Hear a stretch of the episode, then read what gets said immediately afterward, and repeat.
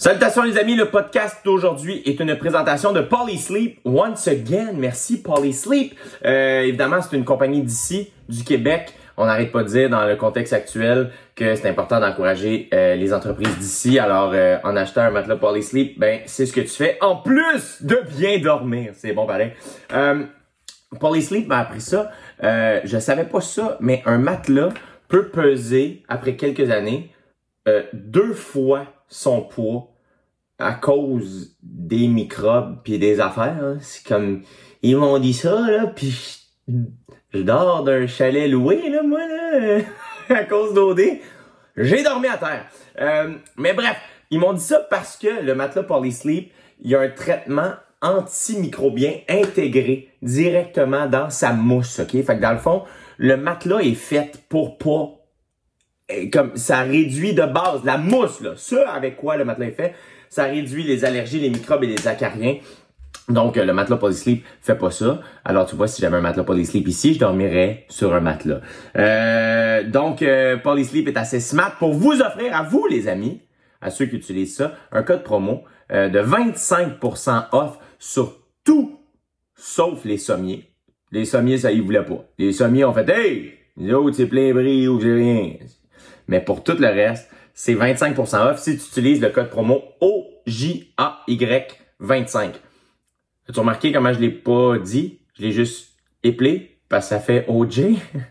en tout cas, je sais pas s'il y avait pensé. OJAY25 pour 25% de rabais surtout. Et c'est très important, cette offre est valide jusqu'au 18 octobre 2020. Je le mentionne. Parce que là, ça se peut que quelqu'un écoute le podcast en février 2023. Fait vrai, j'ai du lousse? Non. Une production du Studio SF. Salutations les amis, encore une fois, bienvenue à J'ai du temps de discute. J'espère que vous allez bien. Euh, Aujourd'hui, j'ai eu une conversation avec un gars que j'ai déjà reçu sur le, sur le podcast. Pardon, il s'appelle Alexandre Champagne.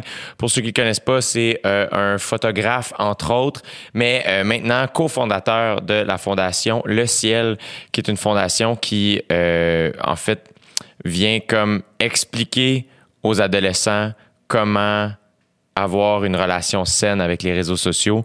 Euh, en ce que j'espère que je l'ai bien nommé. Et on en parle euh, dans le podcast. On a une conversation euh, qui commence sur comment Alex est arrivé un peu en retard au podcast. Fait que il nous explique pourquoi il était comme en hélicoptère avec un ami parce que c'est ça sa vie visiblement. Puis on a parlé de plein de trucs.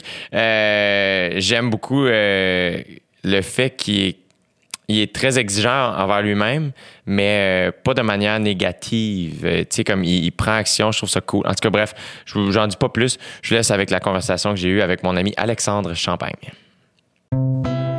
Vous écoutez présentement dans vos douces petites oreilles. J'ai du temps pour discuter. Merci d'être là. Ouais, c'est Jet Stop qui discute. Ouais, c'est Jet Stop qui discute. Ouais, c'est Jet Stop qui discute. Ouais, c'est Jet Stop qui discute.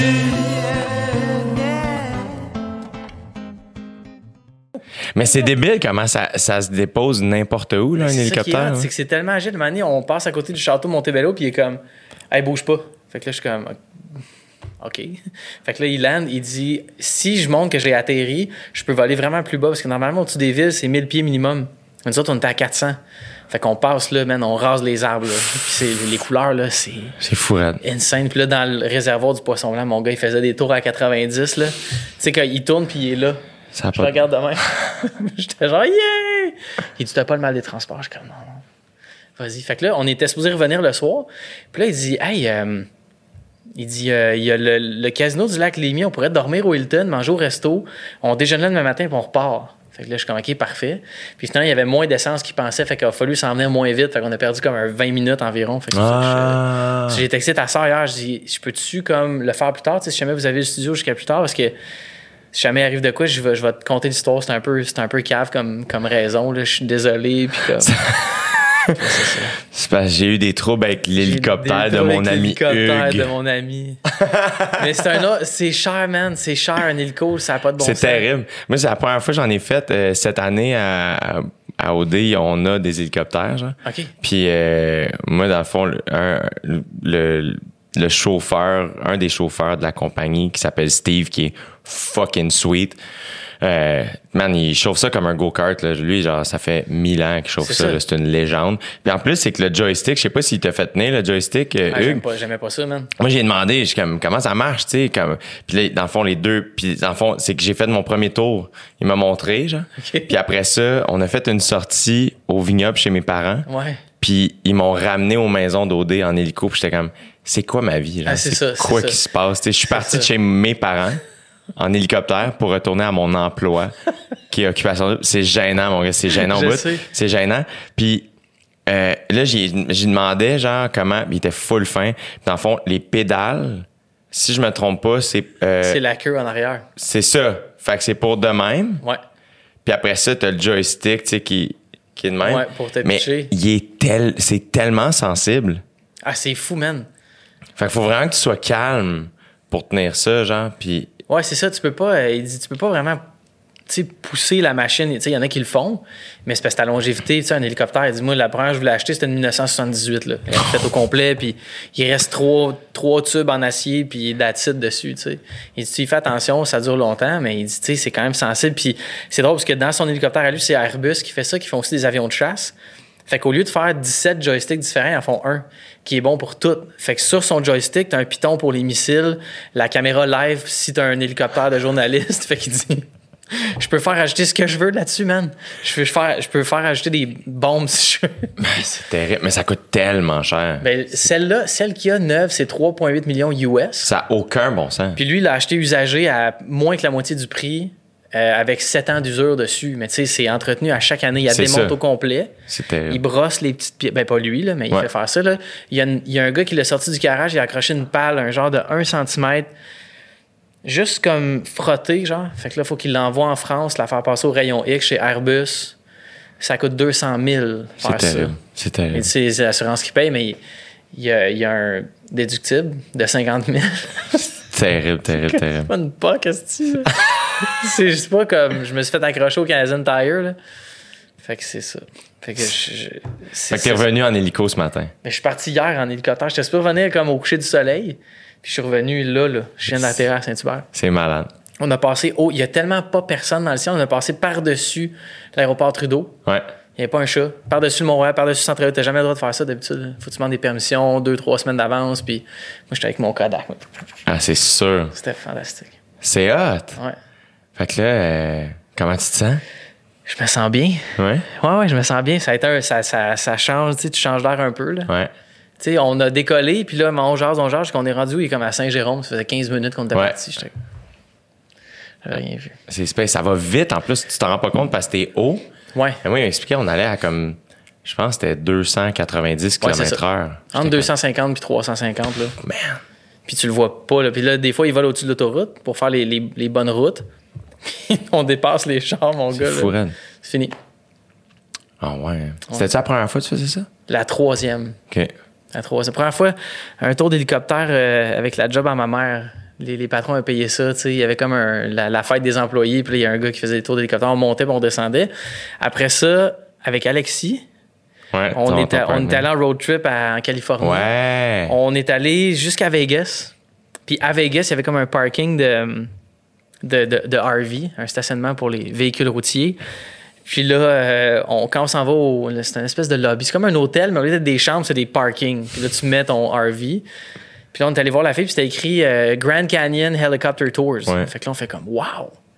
Fait que là, j'ai dit Alexis, on le fait dessus. Puis on est allé rejoindre mon meilleur ami, Joe euh, Lavoie-Lévesque, qui est à San Francisco. Il travaille là depuis trois ans.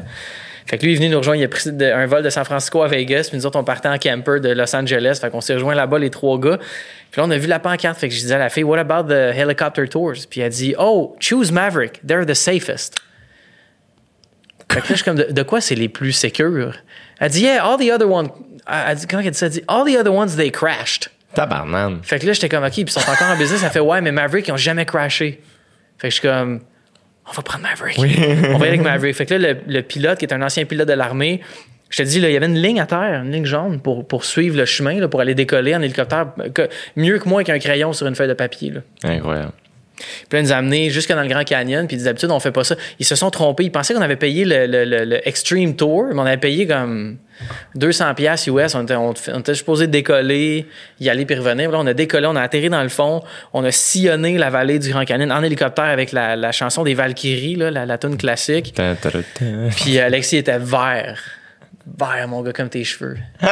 C'est- Ça, c'est vert. je prenais des photos sans qu'il me voit. Puis euh, écoute, on a capoté, là. C'était puis là, euh, en fin de semaine. euh, tellement spécial, le Grand Canyon. ouais, es-tu déjà allé?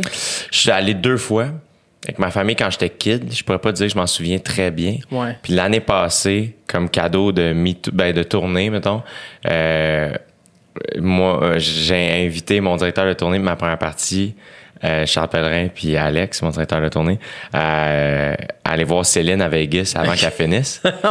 On était comme Chris, pourquoi on est voir Céline? Ben ouais. Si, genre, on peut pas ne pas faire ça.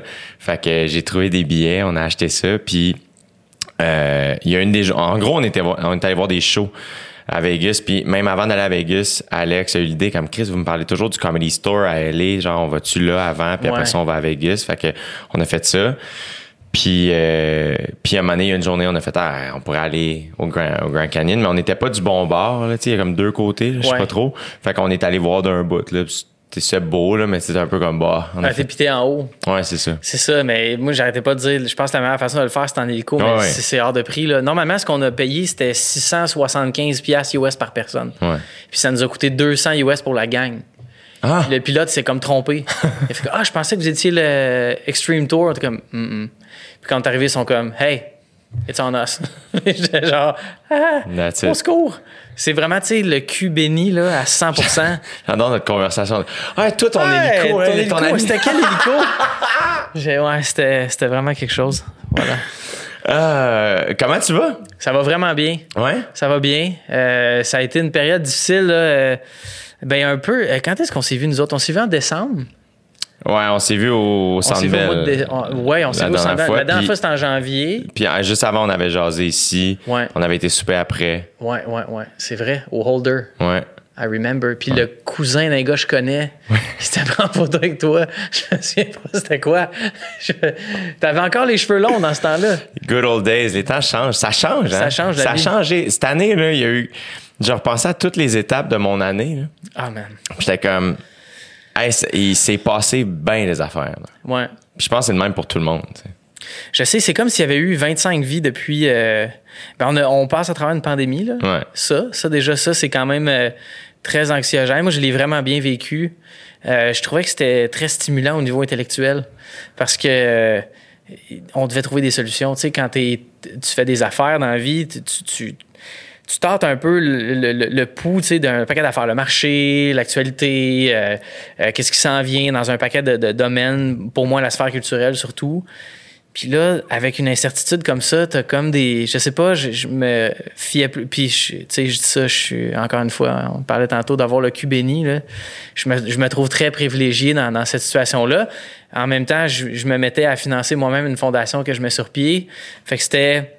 C'était stressant, mais c'était le fun. C'était comme, oh, qu'est-ce qu'on va faire avec ces défis-là? Puis ça m'a comme ramené à- avant que je, que je lance trois fois par jour quand on- tout était à faire, tu sais, puis euh, les ressources étaient quasi inexistantes, puis il fallait avoir du, du jus de bras, puis euh, de la débrouillardise. Fait que ça a été, euh, pour moi, ça a été le fun, mais en même temps, je suis très, très, très, très affecté par comment certains groupes de gens réagissent à tout ça, tu sais.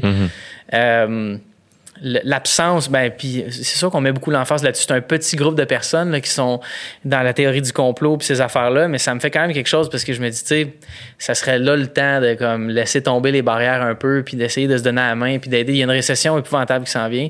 On a déjà commencé. Puis en même temps, moi, ce qui me fait un peu capoter, puis là, c'est pour les initiés de la bourse et compagnie, c'est que oui, il y a beaucoup de compagnies qui ont fait de l'argent en bourse, dont les valeurs boursières ont beaucoup augmenté, mais c'est extrêmement spéculatoire. C'est basé sur rien. C'est pas des valeurs actives concrètes. C'est pas du cash. tu sais. Fait que euh, en ce moment, ça va, mais ça va chier, mon gars, dans, dans quelques années. Et je pas, c'est pas que je suis fataliste, c'est juste que si tu regardes les tendances historiques, c'est un peu ça qui se passe. Fait que tout ça mis en même temps, ça fait qu'on est rendu au mois de septembre. J'ai l'impression que j'ai vieilli 4 ans. j'ai comme des- du gris dans la barbe. Ma fille rentre à l'école l'année prochaine. Comment Euh, ça a été avec ta fille pendant tout ce temps-là? Super bien. Ouais. Ça a été super bien parce que ça a pris un temps avant qu'on envoie Jean à la garderie. Puis je dis super bien de mon côté parce que je l'ai pas à temps plein non plus, tu sais. Fait que c'est sûr que c'est c'est- j'ai comme Ça- le meilleur des deux mondes, tu sais. Ça te permet de partir en hélico un, un samedi soir et faire. Hey, on dort ici. Hey, on dort Hey, on dort-tu au case? On est-tu assez des bons? On se refait demain, Esti. On reviendra d'une manière que ça nous tente. On verra ce qu'on gagne sur le rouge. C'est ça. C'est ça, j'ai dit à, à mon ami, j'ai dit, garde, on arrive à l'hôtel, on va au casino, on met tout ce qu'on a, toi puis moi, sur le rouge. Si on, on perd, on revient sur le pouce. C'est ça. Puis ce sera ça notre On nouvelle laisse vie. le chopper en haut. OK? Ça sera un souvenir. puis en tout cas. Tu sais, quand- Ouais. comme, comme quand t'écoutes Into the Wild, le film, t'as-tu déjà Oui, vu ce film-là? oui, oui, oui. Quand t'es d'une période de ta vie, moindrement, il y a quelque chose qui va pas bien dans ta vie, t'écoutes ce film-là, t'es comme... Ouais. Ouais, hein, faire brûler tout mon camp, je suis parti à pied. Je vais le faire! Let's go! Puis ça, tu reviens, tu fais juste retourner souper chez tes parents, t'es comme... Ah non, vraiment, Non, je fait- rester... j'ai- le confort m'attire Ouais, un ouais. peu, là. euh. mais c'est ça, c'est fou parce que dans ma vie, j'ai passé à travers un paquet de, de situations comme ça où est-ce que je pense que c'est important de rester observateur. Tu sais, comme le tour d'hélicoptère, ça, c'est un privilège extraordinaire, tu sais. Puis là, j'étais comme, oh my God, faut que je fasse mes licences. Puis c'est, pour moi, c'est, c'est pas envisageable d'acheter un hélicoptère. Ben? C'est, complètement ridicule. Et tu peux louer des heures ou, des- ou- ou faire des choses comme ça. Tu sais, j'ai un- un- mettons un, un 10 heures, si tu veux louer un hélicoptère, mettons, tu as ton permis, mais tu n'en as pas une à toi, c'est 16 000 Fait que, tu sais, c'est un autre niveau de vie là, qui n'a Ouais. pas de bon sens. Puis, avec les décisions que j'ai prises, justement, quand, quand j'étais venu te voir pour t'annoncer la, la fondation, c'est- c'est- mais il y a quelque chose qui est très attirant pour moi là-dedans, c'est de faire comme, man, t'as un hélicoptère, tu peux juste aller en ligne droite. Tu sais, des fois, tu calcules la distance entre deux points, puis tu te fies pas aux autoroutes, puis tu fais juste. Fait que c'est un autre euh, niveau de vie, mais je pense que c'est important, c'est ça, de rester observateur, tu sais, de voir comment tu. Mais est-ce que, est-ce que tu fightes contre toi-même, tu sais, comme quand Ben tu oui. me dis justement que, tu sais, ah, j'ai vendu, tes affaires, pis que toi, tu vois un hélico, puis il y a quelque chose. Est-ce que, mettons, ben, pour l'hélico, non. Non, Parce mais tu comprends ce que je veux dire? Mathématiquement, c'est impossible pour moi. non, mais euh, des fois, tu me sembles, puis c'est pas négatif ce que je te dis, là, mais au contraire, mais, puis moi aussi, ça m'arrive des fois de faire, c'est tough de battre contre toi-même. C'est comme, ah, Chris, j'ai ça en moi, cette bébelle-là de, j'aime le stock, tu sais, Ouais. Puis j'ai les moyens de mes acheter, Ouais. mais c'est pas ça que je veux être.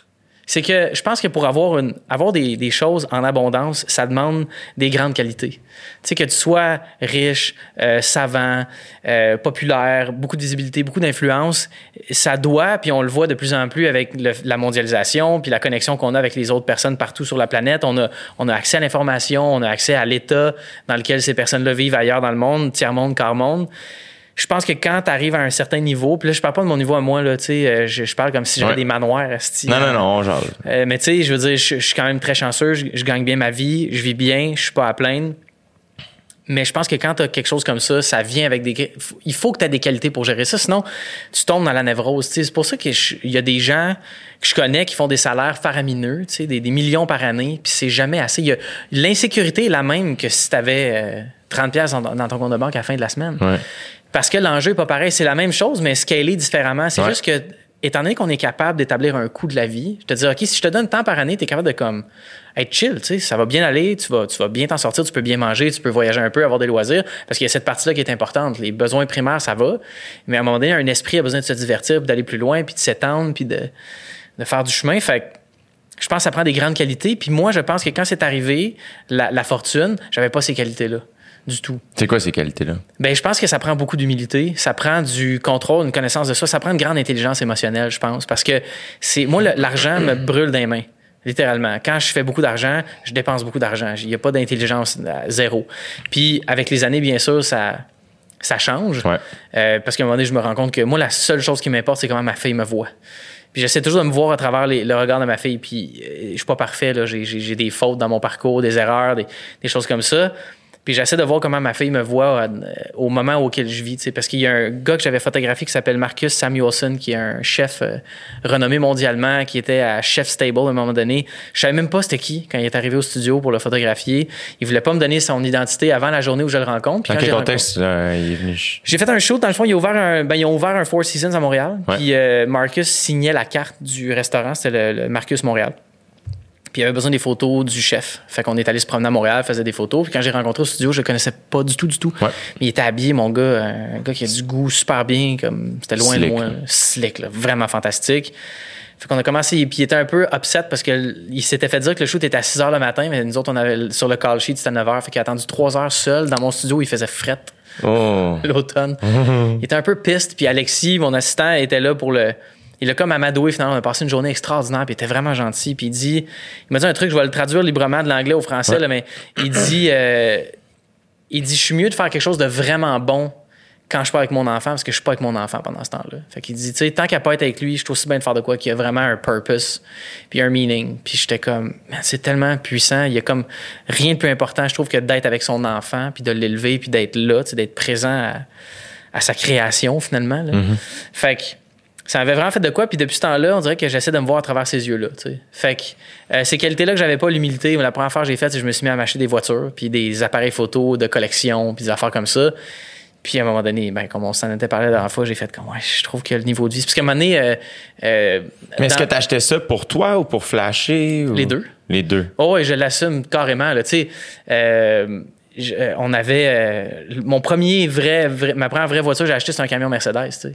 Puis comme quand j'arrivais à l'épicerie, puis j'étais en jogging avec une casquette, puis euh, j'avais l'air d'avoir 19 ans, les gens étaient comme qu'est-ce qui se passe C'est sûr qu'ils se disaient que je l'ai emprunté à mon père. tu comprends? C'est comme tu sais jamais ce que les gens pensent. Tu comprends? Moi, je voulais projeter une image, puis en fin du compte, euh, je me rendais compte que ça donnait rien. Tu sais. Puis mettons, euh, j'aime l'idée que, que, que tu veux euh, euh, plaire à ta fille ou du moins tu es curieux de savoir comment ta fille te perçoit, mais toi, comment tu te perçois? Euh, je- ben moi, je suis assez sévère avec moi-même. Euh, tu sais, on, on, par- on parle là, récemment, j'ai ben, pas découvert ça, mais on parle de plus en plus publiquement. On suit les mêmes pages sur Instagram, les Ouais. comptes de Young Pueblo, euh, Create the Love et compagnie. Puis la voix intérieure, la, la manière que tu as de te parler. Puis Ouais. mon, mon enjeu, je te dirais, ces, ces derniers temps, c'est d'ajuster cette voix-là pour l'empathie, la compassion. Quand tu fais quelque chose de, de pas correct, de pas te le reprocher. Tu sais. Puis c'est drôle parce que quand j'ai mis la fondation sur pied, j'ai fait une vidéo, on a sorti le podcast, puis euh, je disais que je cherchais quelqu'un pour me donner un coup de main, pour être mon bras droit. Je voyais vraiment quelqu'un qui allait mettre concrètement sur papier ce qui me sortait de la tête, puis tout ça. C'est quand même space que tu as parti la fondation. T'as comme tout fait à l'inverse, genre. Ouais. Hey, j'ai une idée, on va faire une fondation. J'aurais besoin du monde pour m'aider Ouais, ça. à faire la S'il vous fondation. plaît, guys. euh, puis finalement, on, a, on, a- on, a- on est un petit groupe de quatre. Mais c'est Euh, fucking aussi. J'aime l'idée, puis tu sais dans le podcast, moi je trouve que c'est le fun ça. J'aime, puis avec la fondation, je pense que tu l'as lancé à cette manière-là, d'être. euh, c'est là que je suis rendu dans le processus, la gang. Mais je veux, je veux me rendre là. Euh, comment, qui j'ai besoin d'aide, tu sais. Il y a quelque Ben chose oui. de super euh, vrai là-dedans, tu sais. Ben, c'est ça l'affaire, c'est que j'ai réalisé que j'étais j'étais très, très lone wolf au début. Tu sais, moi, j'ai fait l'école de l'humour, j'ai fait des shows, tout ça, t'as fait l'école aussi. Puis j'ai trouvé dans, pendant la tournée que ce métier-là allait m'amener, puis instinctivement, je l'avais pas nommé comme ça à ce moment-là, mais allait m'amener vers la solitude beaucoup. Puis je dis pas que t'es seul, je dis pas que les autres Non, non, mais humoristes sont seuls. Mais quand tu fais des shows en tournée, tu l'as fait, Ouais. t'es tout seul, t'es tout seul en esti, mon gars, là. Tu sais, tu fais des, tu fais des salles de 2000 personnes, euh, 4000 personnes, 5000. Mais tu dors tout quand seul à l'hôtel. après, tu dors tout seul à l'hôtel, dans ton petit hôtel que tu essaies de payer le moins cher possible parce que tu veux sauver sur l'overhead. Puis là, tu fais comme, hey, c'est space, man. C'est un ou l'autre. Puis pour moi, ça, ça crée, en tout cas pour moi, avec les qualités que j'avais à ce moment-là, ça me crée un déséquilibre puis beaucoup d'angoisse. Parce que je réalisais que oui, j'aimais ça être tout seul, mais en même temps, je réalisais que si j'étais trop poussé vers mon bien-être puis mon confort, ça me donnait pas envie d'objecter ma conscience puis d'aller plus loin dans mes réflexions puis dans mes manières de, de faire les choses puis, puis d'évoluer. Si, si, mettons, toi, ta vie va trop bien, tu deviens trop confortable. Oui. En fait, c'est que c'est pour ça la fondation, c'est pour ça le studio, c'est pour ça les cours, plus de photos, tout ça. Les gens sont comme, il est vraiment indécis, puis on dirait qu'il a besoin de. Ben oui, c'est vrai que je suis indécis, puis j'ai comme une face publique, fait que j'en parle publiquement. Mais moi, je trouve quelque chose, en tout cas, je pense, là, puis je dis en toute humilité, mais qu'il y a quelque chose d'honnête là-dedans. Parce que moi, j'ai vu mes parents avoir la même job toute leur vie. Ils sont bien corrects. Ils trouvent, ils trouvent ça cool. Mon père, ça l'a affecté peut-être un peu plus, mais moi, j'avais pas envie. Je suis pas capable. Ben oui, j'ai un trouble du déficit de l'attention avec hyperactivité qui a aucun sens. Euh, faire du 9 à 5, avoir un patron, c'est impossible pour moi. Je, peux, je ne cadre pas là-dedans. Je pourrais me forcer puis le faire, mais ça me tente pas. Puis j'ai des. j'ai Mhm. Puis t'as le luxe de pas avoir à le faire. ben, j'ai développé des manières de pas y arriver. C'est ça. Mhm. Mais ça a un prix, tout ça, tu comprends? Tu sais, euh, euh, c'est pas, c'est pas facile. Je suis pas passé par des endroits agréables pour me rendre là. Tu sais, nécessairement. Fait que, il y a tout ça aussi qui rentre en ligne de compte? Puis anyway, tu peux pas juger la vie de quelqu'un de l'extérieur. C'est- Non, c'est exact. très, très difficile. Mais est-ce que tu ressens le besoin d'expliquer euh, le fait parce justement, tu sais euh, la vie publique, c'est une affaire qui est un peu weird. La vie publique Un au peu. Québec, mettons, c'est quand même, ça se veut. Je parlais de ça avec un, quand j'étais en voyage euh, à- avec mon le, le gars qui j'ai voyagé, Laurent, qui lui, c'est le frère à, à mon ami Guillaume Girard. Je l'ai croisé là-bas par hasard en Nouvelle-Zélande. Son Ah frère Laurent, qui est la version plein air de Guillaume. fait que remplace genre le théâtre puis la Ouais, poésie par, Par des mérelles puis des Barcliff. Ouais, exactement. C'est lui, Cool. tu sais. Puis euh, puis Laurent, prof de maths, il a 47 ans aujourd'hui, il avait 46 quand on voyageait. Il a père de deux ados, pas de télé chez eux. Lui, comme il coupe dans le gras parce qu'il veut partir euh, en voyage un Ouais. peu tout le temps. Pis ça. Fait que lui, dans sa tête, j'étais l'ami à Guillaume. Il savait pas j'étais qui, tu sais. Mais maintenant, on se met à parler de ça, pis ça, puis puis puis j'arrêtais pas de dire, je suis comme ouais, mais tu sais, je veux dire, je je suis pas euh, tu connu au Québec, on se calme, tu sais dans le sens, je suis pas Justin Bieber, tu sais, je peux m'en ouais. venir ici en Nouvelle-Zélande pour m'évader ou je peux juste aller à Westmount puis ça va là, tu sais. À l'ouest de la rive Saint-Laurent, Ouais, t'es, puis je suis t'es- fucking relax. Gucci, tu sais. là. Et comme, ouais, mais les, au Québec, t'es connu l'équivalent de Bieber dans le monde, dans le sens où il était comme, tu sais, il y a ça, tu sais, puis j'étais comme, je mettais quand même un astérix, là, c'est, le monde est fucking gentil ici, là, puis le monde se pitch pas sur nous autres, mais est-ce que tu sens, parce qu'en plus, je trouve ça a rapport avec ta fondation, tu sais, l'utilisation des réseaux sociaux, il y a quelque chose de super positif là-dedans, il y a quelque chose de néfaste là-dedans, de, mais est-ce que tu te sens obligé de tout dire, tes décisions, justement, faire, hey, finalement, je fais plus ça, ah, je fais encore ça, finalement, ou, ah, tu sais, est-ce que tu te sens obligé? Ben, considérant que la majorité du marché que je vais chercher puis du public dont j'ai besoin pour, par exemple, vendre mes ateliers de photos, ben, j'ai pas vraiment le choix de, de les tenir au courant parce qu'il y a encore une demande, une demande qui est très forte pour les ateliers de photos. Je veux continuer à les faire. C'est ça qui me paye, en gros. C'est Ouais. pas- certainement pas la, la fondation qui me rapporte, là, tu sais. Puis j'ai eu des commentaires comme quoi c'était une façon de blanchir de l'argent. J'étais comme, faut vraiment qu'on éduque les gens fiscalement puis économiquement au Québec parce que ça avait pas de bon. Je suis pas une fondation privée de toute façon. Fait que c'est très, très legit, là, Ouais. tout ce qui est fait pour les gens qui se posent la question. Euh, puis, anyway, j'ai une face publique. Fait que, pour 10 000 je vais pas euh, me mettre dans l'eau chaude. Mais il y, y a quelque chose que je trouve intéressant parce que j'ai j'ai toujours fonctionné comme ça. Fait qu'on dirait que c'est comme un réflexe. Est-ce que c'est pour me justifier? Je te dirais de moins en moins. Euh, mais oui, c'est sûr qu'il y, a- des parties. euh, tu sais, quand j'ai eu ma rupture au mois d'octobre, euh, amoureuse, il y a des moments où je mettais des trucs sur Instagram juste parce que j'avais besoin, j'avais besoin de likes, puis j'avais besoin de, sortir de la. Écoute, ça a été très très difficile pour moi cette, période-là. Je suis allé très très bas dans, mes dans mes idées noires, tout ça, puis. Une chance que j'étais vraiment bien entouré, tu sais, parce que puis on en a parlé aussi euh, pendant cette, cette période-là. J'avais des bons amis à qui j'ai reach out. Ça a été, ça a été vraiment. Ça a été vraiment vraiment difficile. Fait Comment tu t'es sorti de ça? euh, la thérapie, la lecture, euh, la méditation. La méditation, ça m'a vraiment aidé. Euh, tu. C'est quoi tu médites? Par où tu médites? C'était-tu l'application que je t'avais donnée? Oui, au début. Euh, Insight, moi, je. Insight Timer ou? C'était l'autre. Je l'oublie, là, mais. euh, c'était-tu Calm? Non, c'était pas Calm. Non, c'était pas Calm, c'est genre. C'est euh, l'autre. Ouais, c'est l'autre. Il y en a comme 3 ou 4, là. C'est l'autre, c'est celle qu'on n'arrive pas à trouver. Euh, Jamie, pull that up. Shit. En tout cas, mais, ouais, je, sais de quoi tu parles. J'ai commencé avec ça, puis après ça, j'ai écouté le podcast que tu m'as envoyé de Naval Ravikant avec Oui, Joe Rogan. oui. Puis il dit la méditation, là, une heure par jour, tu fais rien. Pas de musique, pas de son, pas de bol de cristal marin qui va euh, faire de quoi. Quoique j'aime beaucoup le son de, ces trucs-là. Euh, rien. Fait que là, pendant. Je suis parti dans les cantons de l'Est pendant 10 jours, pas de téléphone, pas d'Internet. Euh, je me me suis acheté un flip phone au cas où. Euh, rien de ça. J'ai aimé que tu as fait le move pour les gens Non, non, qui nous écoutent audio. Un flip phone. Les gens, les gens qui nous écoutent sur YouTube ont eu le luxe de Ouais. voir, de comprendre. Parce que les plus jeunes ne savaient pas de quoi tu parlais. Non. Mais euh, j'ai aimé le move. Puis écoute, j'ai envoyé des messages textes à ma mère. 1, 2, 3. Oui, oui. 1, 2, 3, 1, 1. Allô? Allô? Hey, c'était long. Ouais. J'avais pas envie, tu sais. Ouais. Puis J'avais envie de, de, de reconnecter avec mon instinct, ma, ma manière de me sentir, puis tout ça. Puis à chaque matin, 5 heures du matin, je me levais. 5 à 6, je méditais. Je me rendormais pas. L'état dans lequel j'étais était extraordinaire. Juste les yeux fermés, t'es comment le sommeil puis l'éveil. Je pensais à. ben, en fait, la méditation, le but, c'est de laisser aller. C'est comme si euh, tu. euh, t'en- t- t- comment je pourrais dire T'en mêles des, des fils d'écouteurs? puis après ça, tu les lances pour qu'ils se désemmêlent tout seul. Ton cerveau, il unwind. Il y a un mot anglais là, qui, est, qui est très, très précis qui veut dire unwind. Tu sais, un- quand tu wind quelque chose, c'est quand tu rembobines de quoi, Ouais. puis là, tu le lâches. Fait que la tension s'en va, tes pensées défilent, puis le but, c'est de les observer. C'est d'être un observateur de tes émotions, tes sentiments, puis tes pensées. Puis ça, j'ai trouvé ça vraiment génial. Mais là, mettons, t'es parti from scratch? Non, j'ai commencé avec la, le Insight Fait que t'as Timer. écouté, t'as, t'as- fait de- des J'ai fait des applications pendant méditations quel- guidées, ouais, exactement, celle que tu m'avais, Ouais. euh, dont on n'a toujours pas trouvé le nom d'ailleurs. Euh, euh, Headspace, tu? Headspace, Headspace. Nick la Headspace. machine. Way to go, Nick. Merci, tu vois, Nick. moi j'ai mieux que Young Jamie de Rogan. C'est J'ai ça, Nick. il y a Nick. Pull that up, Nick. puis, euh, ouais, fait que euh, Headspace. Puis là, ben, c'était des méditations euh, guidées. Euh, ça dure peut-être 15-20 minutes, Ouais. tout ça. Puis à un moment donné, je me suis comme tanné parce qu'il y avait des éléments. Moi, j'ai une, un- une drôle de bébite, là. Si la- le son de la voix est pas à une bonne hauteur ou si la prononciation est.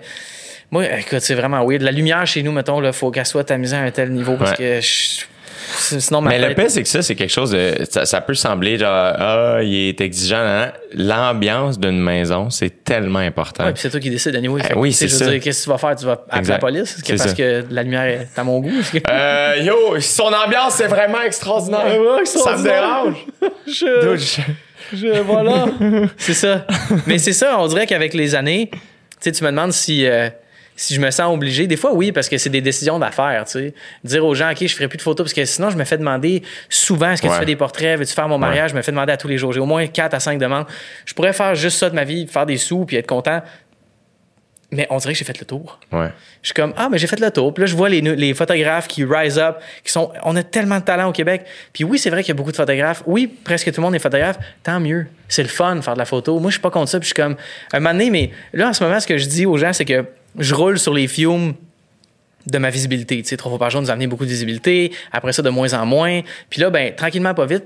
Idéalement, ce que j'aimerais, c'est que la fondation roule tout seul, que j'ai plus besoin de me montrer la face à TV pour le faire rouler. Tant mieux si ça aide, mais je pense pas que j'ai le même pouvoir, mettons, que Marie-Lou.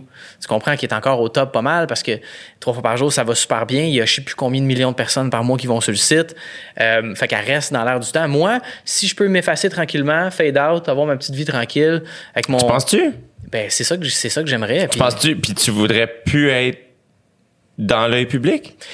je serais dans l'œil public pour les bonnes raisons, en fait. Je serais pas dans l'œil public pour, euh, mettons, animer un talk show ou whatever. Puis, encore une fois, tu sais, je dis pas ça contre les gens qui Non, font non, ça non, dans la non, vie. non. C'est un métier que j'aurais voulu faire. Puis, j'ai passé un peu à côté parce que j'avais pas la discipline de travail pour en arriver là. Euh, puis, je suis pas fâché. Tu veux plus faire ça? Pas vraiment, non. Non, mais si je peux... Peut-être. La seule chose que je me verrais faire, c'est un one-man show. Puis là, tu vas dire, c'est un peu weird parce que c'est comme. le- Non, la dernière fois, je t'ai dit, fais-en. J'aimerais ça, je pense. C'est comme à 50 ans, genre. La dernière fois, je t'ai dit, si tu veux qu'il soit bon à 50 ans, il faut que tu commences là. Mais j'ai déjà commencé. Oui? Ah oui, j'ai des lignes, j'ai des punches, mais tu sais, ça va être quoi dans. Moi, ce que j'aime. 35, là, ça va être quoi aussi, dans puis 15 ans? Tantôt, tu parlais aussi des photographes, puis euh, je te dis pas que j'ai jamais été là-dedans, tu sais, mais euh, euh, je trouve que, mettons, un photographe qui a peut-être fait une école ou whatever, qui va être en colère parce que toi, mettons, t'es arrivé un peu de nulle part puis ça marche, je trouve que ça révèle beaucoup plus sur lui que sur toi. Ben oui. Puis de faire, de quoi t'as peur? Qu'est-ce, Ben, c'est pas de quoi- Qu'est-ce, que, qu'est-ce que cette personne-là t'enlève? Puis c'est la même chose, je trouve, en, en humour, quand. Là, c'est plus ça vraiment, je pense, là, tu sais, mais quand il y avait des comédiens ou des comédiennes qui, qui faisaient des one-man shows, pis ça.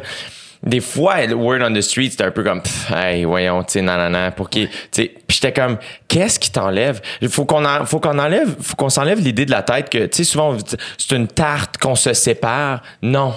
Non, c'est pas vrai. C'est pas vrai parce que euh, moi, mettons, là, si quelqu'un est venu voir mon spectacle puis qui a aimé ça, en sortant, moi, ce que j'aimais le plus, c'est que beaucoup de gens, des ados, mettons, j'étais leur premier show Ah d'humour ouais. à vie. C'est arrivé. C'est hot, ça.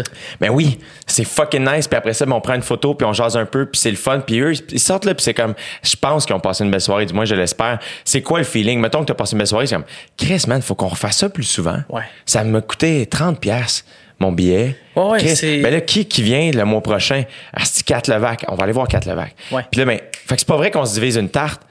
On se la partage. Puis si Kat, son show, c'est un succès, ça aide à mon succès, puis mon succès aide à ton succès, puis vice-versa. Puis je pense qu'en photo, c'est la même chose. Ben, il y a bien des affaires dans tout ça. Moi, ce que je trouve dommage d'entrée de jeu, c'est que moi, je sais qu'il y a des groupes de photographes qui me bitch à cause que je donne des, des cours de, de photos avec un téléphone cellulaire. Si tu regardes les tendances du marché, en 98, on a vendu autant de caméras qu'en 2018, des caméras numériques, OK? La vente de caméras numériques est à la baisse parce que c'est compliqué. Il y, a, y a des piles, des cartes, des fils. Tu mets ça dans l'ordi, il faut que tu retouches. hein. Tandis que sur ton téléphone, c'est instantané. Si ton but, c'est de faire de la photo, pourquoi tu te gears de 7, 8, 10 000 piastres de stock alors que tu peux le faire avec ton, téléphone? Puis j'ai eu un commentaire hier sur une photo de cellulaire, un gars qui dit Ouais, je trouve que le piqué sur telle, telle photo, puis son commentaire était extrêmement bon. Il était techniquement correct. Je lui ai Écoute, tu regardes une photo prise avec un téléphone cellulaire compressé à 20% Il reste 20% de la qualité sur Facebook à travers ton écran qui n'est pas calibré comme le mien. Fait qu'il y a tellement d'intermédiaires avant que tu arrives à une bonne qualité que c'est sûr que là, sur l'écran, ça n'a pas tant de bon sens. Mais si tu sais que 97% des gens n'impriment pas les photos qu'ils prennent, puis que c'est juste des supports numériques pour les regarder, ben tu n'as plus besoin de gear comme ça. Puis les compagnies de caméras le savent. Puis moi, j'ai perdu un partenariat avec une compagnie de photos à cause de ça, parce que j'avais pas peur de le dire. Puis les groupes de photographes qui me bitchent comme quelle conversation on n'est pas en train de créer présentement? Ouais. Ça fait combien de dollars que tu dépenses sur du stock overpriced qui est pas nécessaire à cause d'une campagne marketing qui a bien fonctionné? On va parler des vraies affaires. Moi, je sais c'est quoi l'overhead sur une caméra, la, marge de profit, combien ça coûte, la recherche et développement. Je sais qu'il y a des caméras que j'achète plus parce qu'ils mettent ben trop d'argent dans la R&D puis dans le marketing. Puis je sais que je paye pour ça puis ça me tente pas. Moi, je veux juste avoir de la lumière sur un capteur. Et je dis ça, moi, j'achète des Leica qui sont ben trop overpriced, mais comme je suis en amour avec le brand. Fait que je l'ai acheté pour ça, mais je le sais. Tu comprends? J'ai payé ben trop cher ma caméra. J'aurais pu payer le tiers du prix pour la même qualité. J'aurais pu m'acheter une Sony qui vaut vraiment moins cher, qui ont le meilleur fichier numérique du marché, puis j'aurais eu quelque chose de vraiment mieux. Tu sais, j'aurais eu un petit peu plus de range dynamique pour faire des retouches. That's it. Mais j'ai payé trois fois le prix parce que je voulais cet appareil-là, le design et compagnie. Mais Mais il y a quelque chose aussi de t'enlèves rien à personne. Puis ben, aussi, euh, à, ce- à ce puis- niveau-là, c'est touché parce que le marché est très petit, OK?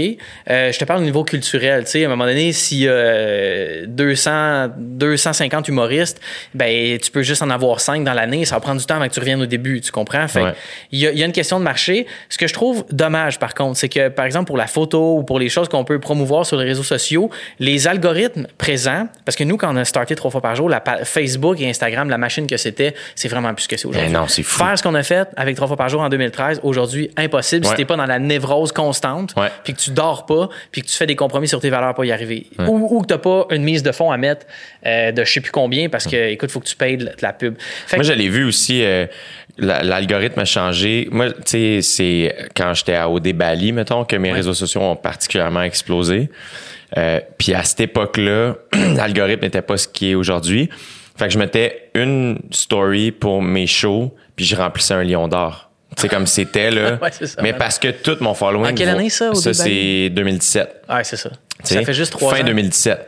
Puis euh, c'était là. Puis mettons 2016-2017 là, tu sais, j'utilisais encore beaucoup Facebook, Instagram pour remplir mes, le peu de salles que je faisais à l'époque, mais quand même, puis ça se remplissait super bien parce que mon following voyait ce que je postais. Puis janvier 2018, Mhm.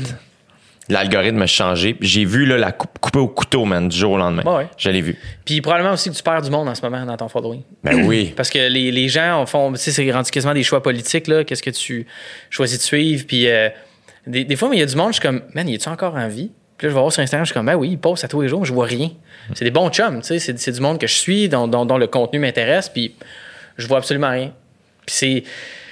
C'est très, très difficile. Par exemple, je, prends un jeune entrepreneur qui veut se démarrer en photo, qui habite. euh, sûr que si tu sur l'île de Montréal, bonne fucking chance, mon gars, euh, ou ma fille, parce que c'est très tough, tu sais. Euh, le marché est sursaturé, puis il y a du talent partout, puis la technologie a évolué, puis bon, un paquet d'affaires comme ça. Les prix du marché ont tellement descendu. Moi, les dernières gigs de photos pour lesquelles j'étais engagé, je refusais parce que ça avait pas de bon sens. Je pouvais même pas avoir un assistant. Puis j'étais comme, mais c'est juste la moindre des choses. Puis c'est comme, t'as comme deux niveaux. Tu sais, j'ai mon ami Richard Bernardin, je connais aussi Max Abadian. Ces gars-là, ils shootent, ils shootent, ils shootent, ils shootent en malade. Ils font des gros covers de magazines. Euh, Shane Laverdière aussi, qui travaille beaucoup en Europe. C'est des, c'est des gros gars, là, tu sais, de, de, de, de photos. Euh, ces gars-là peuvent en vivre vraiment, vraiment bien. Mais après ça, en dessous, t'as, t'as- t'as l'intermédiaire. Puis, l'entrée de gamme, si on veut, c'est juste que c'est des gens qui ont moins d'expérience, mettons. Euh, c'est pas payant, là. Fait que qu'est-ce que tu as à faire? Il faut que tu travailles trois fois plus fort. Il faut que tu dormes moins que les autres. Puis c'est ça l'affaire, c'est que la compétition, en ce moment, elle devient malsaine parce que les outils pour se forger une visibilité sont malsains à la base. Ils travaillent sur l'exploitation, la captation d'attention des gens, ce genre d'affaires-là. Je pense que c'est possible de renverser la vapeur. Je pense qu'il y a personne qui a vu ça comme ça ou qui a programmé ça pour ça, mais c'est la conséquence directe d'une action puis d'un choix. Fait qu'à cette heure qu'on le sait, il faudrait changer les choses. Tu as sûrement vu The Social Dilemma? Ouais, je l'ai vu cette semaine. Ouais, c'est. Euh, je suis très, très mitigé là, C'est un documentaire sur. Netflix qui parle des réseaux sociaux Ouais. là, pour les gens qui l'ont pas vu. On va dire un éditorial, parce que un documentaire, je me serais attendu à plus d'objectivité. Là. Ben, en même temps, je veux dire, la plupart des documentaires, tu choisis un angle, là, dans le sens c'est tout le temps un peu ça. Ouais. Euh, je trouve. Après ça, mettons. Ben, toi, comment t'as trouvé ça? J'ai trouvé ça bon. J'ai trouvé ça important et pertinent que le message soit passé, qu'il y a des. que même si, si tu veux parvenir à un contrôle total de ton être, il y a des mécanismes qui vont travailler dans le sens contraire de ce que tu veux faire. Euh, Puis il y a une phrase très, très, très, très importante dans le documentaire qui dit si le produit est gratuit, c'est que c'est toi le produit. Fait qu'on est le produit. Donc, ce que ça veut dire, si on lit entre les lignes, c'est que on a le contrôle sur notre utilisation et l'environnement numérique va dépendre de la manière dont on va agir avec. Ça fait des années qu'on exploite les faiblesses psychologiques des gens, fait qu'on veut garder leur attention. L'exemple que je donne dans le manifeste de la fondation, c'est Netflix vient pas chez vous pour t'obliger à continuer à regarder des épisodes, mais tous les mécanismes en place dans l'application, le design, euh, la manière dont c'est fait, euh, le user experience, c'est fait pour te garder là. Fait que même si tu as une bonne discipline, c'est facile de give in. C'est vraiment facile de Ah, un autre. tu sais c'est là que ta responsabilité embarque. Tu comprends? Puis le but de la fondation, c'est ça, c'est de c'est de, de prendre le pouvoir là-dessus en passant par l'intelligence émotionnelle, donc la reconnaissance de ses émotions, la, la connaissance de soi. Puis comme je dis tout le temps, je l'ai mis sur pied parce que je pense que je suis la personne qui en a le plus besoin. Je suis pas en train de dire, hey, moi, je sais comment faire. Non, c'est Je suis en train de dire comme j'ai besoin d'aide. C'est ça. C'est vraiment un cri à l'aide, c'est un appel au secours euh, parce que on pourra pas faire ça en petit groupe. Puis c'est pas de gauche ou de droite. Que tu sois de gauche ou de droite, euh, tu sais manifestement tu as remarqué que le- les discours politiques sont extrêmement polarisés. Euh, les, recommandations sur YouTube n'ont pas de bon sens. J'ai un ami, euh, j'ai un gars sur Twitter que je suis qui a commencé à regarder des vidéos sur les nouvelles, tout ça, puis il se faisait que suggérer des trucs de théorie du complot sans arrêt. Puis parce que ces gens le payent, parce que ces gens-là sont très, très regardés. Puis dans un podcast qui est vraiment intéressant, tu prendras ça en note, Your Undivided Attention, qui a été fondé par euh, Tristan Harris, qui est dans le documentaire euh, The Social Dilemma, celui qui travaille chez Google, Chief of Persuasion, euh, qui fait le chef de la persuasion. Fait que lui, il a co-inventé le Infinite Scroll, en- entre autres. Fait que, Ah, il c'est s'est- fucked up. hein? non, mais il s'est dit, hey, c'est fantastique parce qu'on garde les gens 400% plus longtemps. Puis il a fait, oh fuck, on garde les gens 400% plus longtemps. Qu'est-ce qu'on va faire avec ça? Puis après ça, c'est ben, ça qui me faisait rire dans le documentaire en plus, c'est que. euh, puis dans le sens, c'est bien correct, mais ils ont inventé. Ils ont nourri la bête, ils ont inventé la bête. moi, ce qui me dérange, c'est que tu as plusieurs gars multimillionnaires à cause de ces mécanismes-là qui ont eu un éclair de génie et qui là veulent se déculpabiliser. C'est correct parce que j'ai déjà fait la même affaire, tu comprends? Puis j'ai rien contre ça. À un moment donné, si tu te rends compte de quelque chose, ben là, tu décides, est-ce que tu continues d'être en tabarnak contre la personne ou tu as la discussion puis tu veux que la personne change? Ouais. C'est un, c'est un peu ma, ma, ma, ma façon de voir aussi le mouvement des dénonciations. C'est comme, à partir du moment où les gens prennent connaissance de ça, c'est quoi le next step, c'est quoi les actions? Puis j'ai trouvé ce mouvement-là extraordinaire parce qu'il y avait tellement d'outils là-dedans pour des, des personnes qui étaient soit victimes, soit agresseurs. Euh, j'ai trouvé ça le fun. Puis je vois un peu la même affaire avec ça. Euh, sauf que Tristan Harris charge 100 000 US pour une conférence. Tu comprends? Fait je me dis, le savoir que tu as est tellement important. Pourquoi le monétiser de cette manière-là? De la même façon que tu as monétisé l'attention des gens à travers les mécanismes. OK. Ensuite de ça, Jonathan Haidt, qui est un, psychologue social, qui est aussi au podcast de Joe Rogan, est allé trois fois, qui a sorti un livre qui s'appelle The Coddling of the American Mind sur la manière qu'on a d'élever nos enfants maintenant sans obstacle. Ce qui fait en sorte que, je fais une histoire courte, quand tu nais, tu as deux systèmes qui sont pas complets dans ton corps. Tu as ton système immunitaire et tu as ton esprit. Fait que ton esprit va se développer au fur et à mesure que tu vas avoir des, euh, des épreuves, des, des, des trucs à traverser. Puis ton système immunitaire, c'est la même chose. Quand tu le mets sous tension, il va réagir, il va construire ses défenses. C'est un peu la même chose avec l'esprit. Fait qu'il parlait des campus américains, des fois, qui vont mettre des profs à la porte parce qu'ils vont juste essayer d'objecter la conscience des étudiants en disant Ouais, mais Donald Trump, il y a telle affaire qui a bien faite. Oh my God, là, ça devient comme l'enfer. Puis si c'est un- une université de droite ou de gauche, ben, dépendamment de ce que tu dis, tu peux te faire mettre dehors Puis Jonathan Hyde, c'est celui dans le film qui arrive puis qui dit on remarque avec la montée en flèche de la popularité des réseaux sociaux l'augmentation du double du taux de- du pourcentage de taux de suicide chez les jeunes filles de 11 à 14 ans. L'erreur là-dedans, euh, puis j'ai trouvé ça un peu euh, poussé, c'est qu'il y a une différence entre corrélation et causalité. Corrélation, c'est euh, et puis il y a un site qui s'appelle Fake Correlations où est-ce qu'ils établissent un lien entre le nombre de noyades aux États-Unis puis le nombre de films de Nicolas Cage qui sortent par année. Puis le graphique est exactement le même. Fait que ça veut dire que chaque fois que Nicolas Cage sort un film, il y a du monde qui se noie. Alors que ça n'a aucun bon sens. Ça, c'est une corrélation. Causalité, c'est si t'es capable de prouver que quand Nicolas Cage sort des films, le monde se noie pour vrai. Là, ce qu'on a, c'est deux graphiques, un par-dessus l'autre, puis on fait comme, c'est à cause de ça. Le problème, c'est que c'est je pense que c'est en partie à cause de ça. Je pense qu'il y a un rôle à jouer, que les médias sociaux ont un rôle à jouer sur l'impact sur la santé mentale des jeunes filles de 11 à 14 ans, mais je pense que c'est pas tout.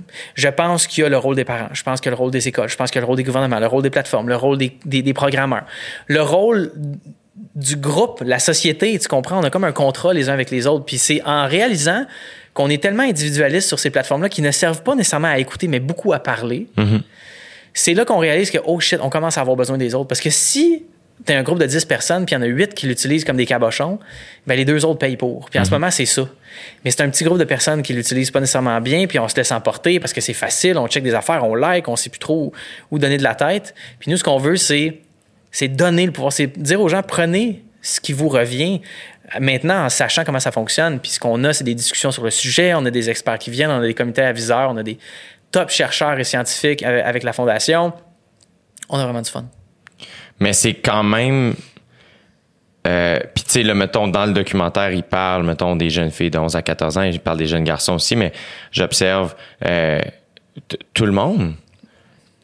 Un adulte éduqué, avec de l'expérience, euh, peut devenir addict à ces affaires-là. Puis, euh, moi, ce que j'ai aimé, c'est que quelqu'un nous dise que c'est une addiction comme une autre. Oui. Puis je trouve, je j'aime pas, j'aime j'aime que ce soit dit. Puis j'espère que les gens le voient parce que faut pas banaliser ça. Parce Faut que pas banaliser ça, mais faut pas non plus diaboliser ces plateformes-là. non, c'est ça, mais il en demeure pas moins que moi, mettons, puis aussi, je suis dans une réflexion par rapport à ces affaires-là qui. Puis c'est quoi tu facile. réfléchis? Ben, c'est que moi, mettons, tu sais, j'ai. Tu sais, je- je sais pas, il y a une affaire. Je suis. Puis c'est facile de dire ça, mettons, au, au- je dis niveau auquel j'en suis, c'est-à-dire j'ai beaucoup de following. C'est facile de dire que tu plus besoin de ça la journée où tu y as goûté. Eh, ouais, Tu comprends? ouais. C'est comme- super facile. Ouais, c'est super facile de dire à un, un- quelqu'un qui veut faire l'école de l'humour, nah, t'as pas besoin de faire ça, fais juste jouer d'un bar. Je l'ai fait. Who knows où je suis rendu, je l'avais pas fait.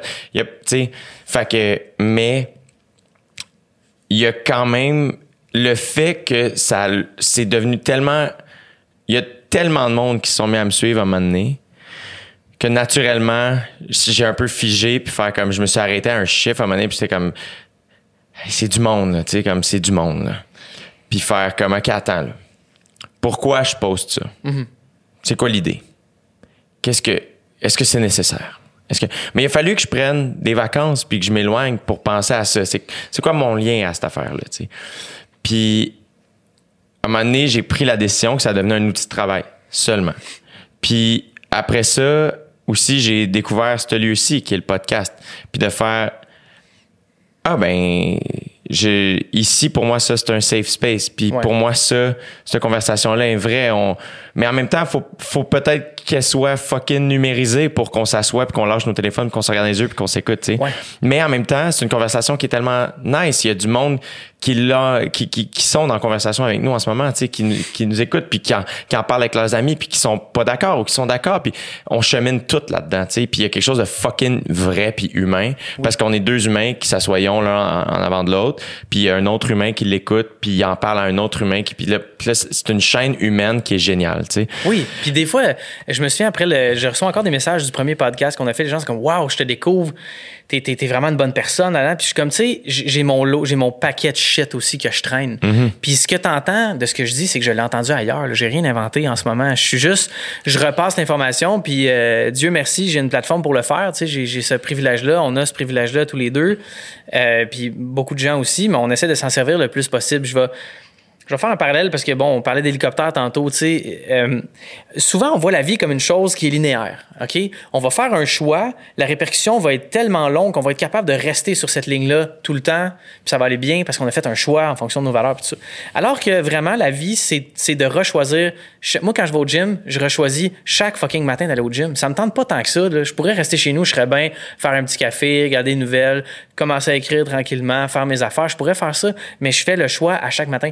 Tu sais, en hélicoptère, quand on roule, on pense que tu fais tu pèses sur un piton, puis là, tu tiens ton truc, puis c'est le même. Il faut constamment que tu ajustes parce que la vie t'envoie un peu de vent, un petit- une petite poche d'air, fait plus froid, plus chaud, t'es plus haut, faut que tu montes, faut que tu descendes.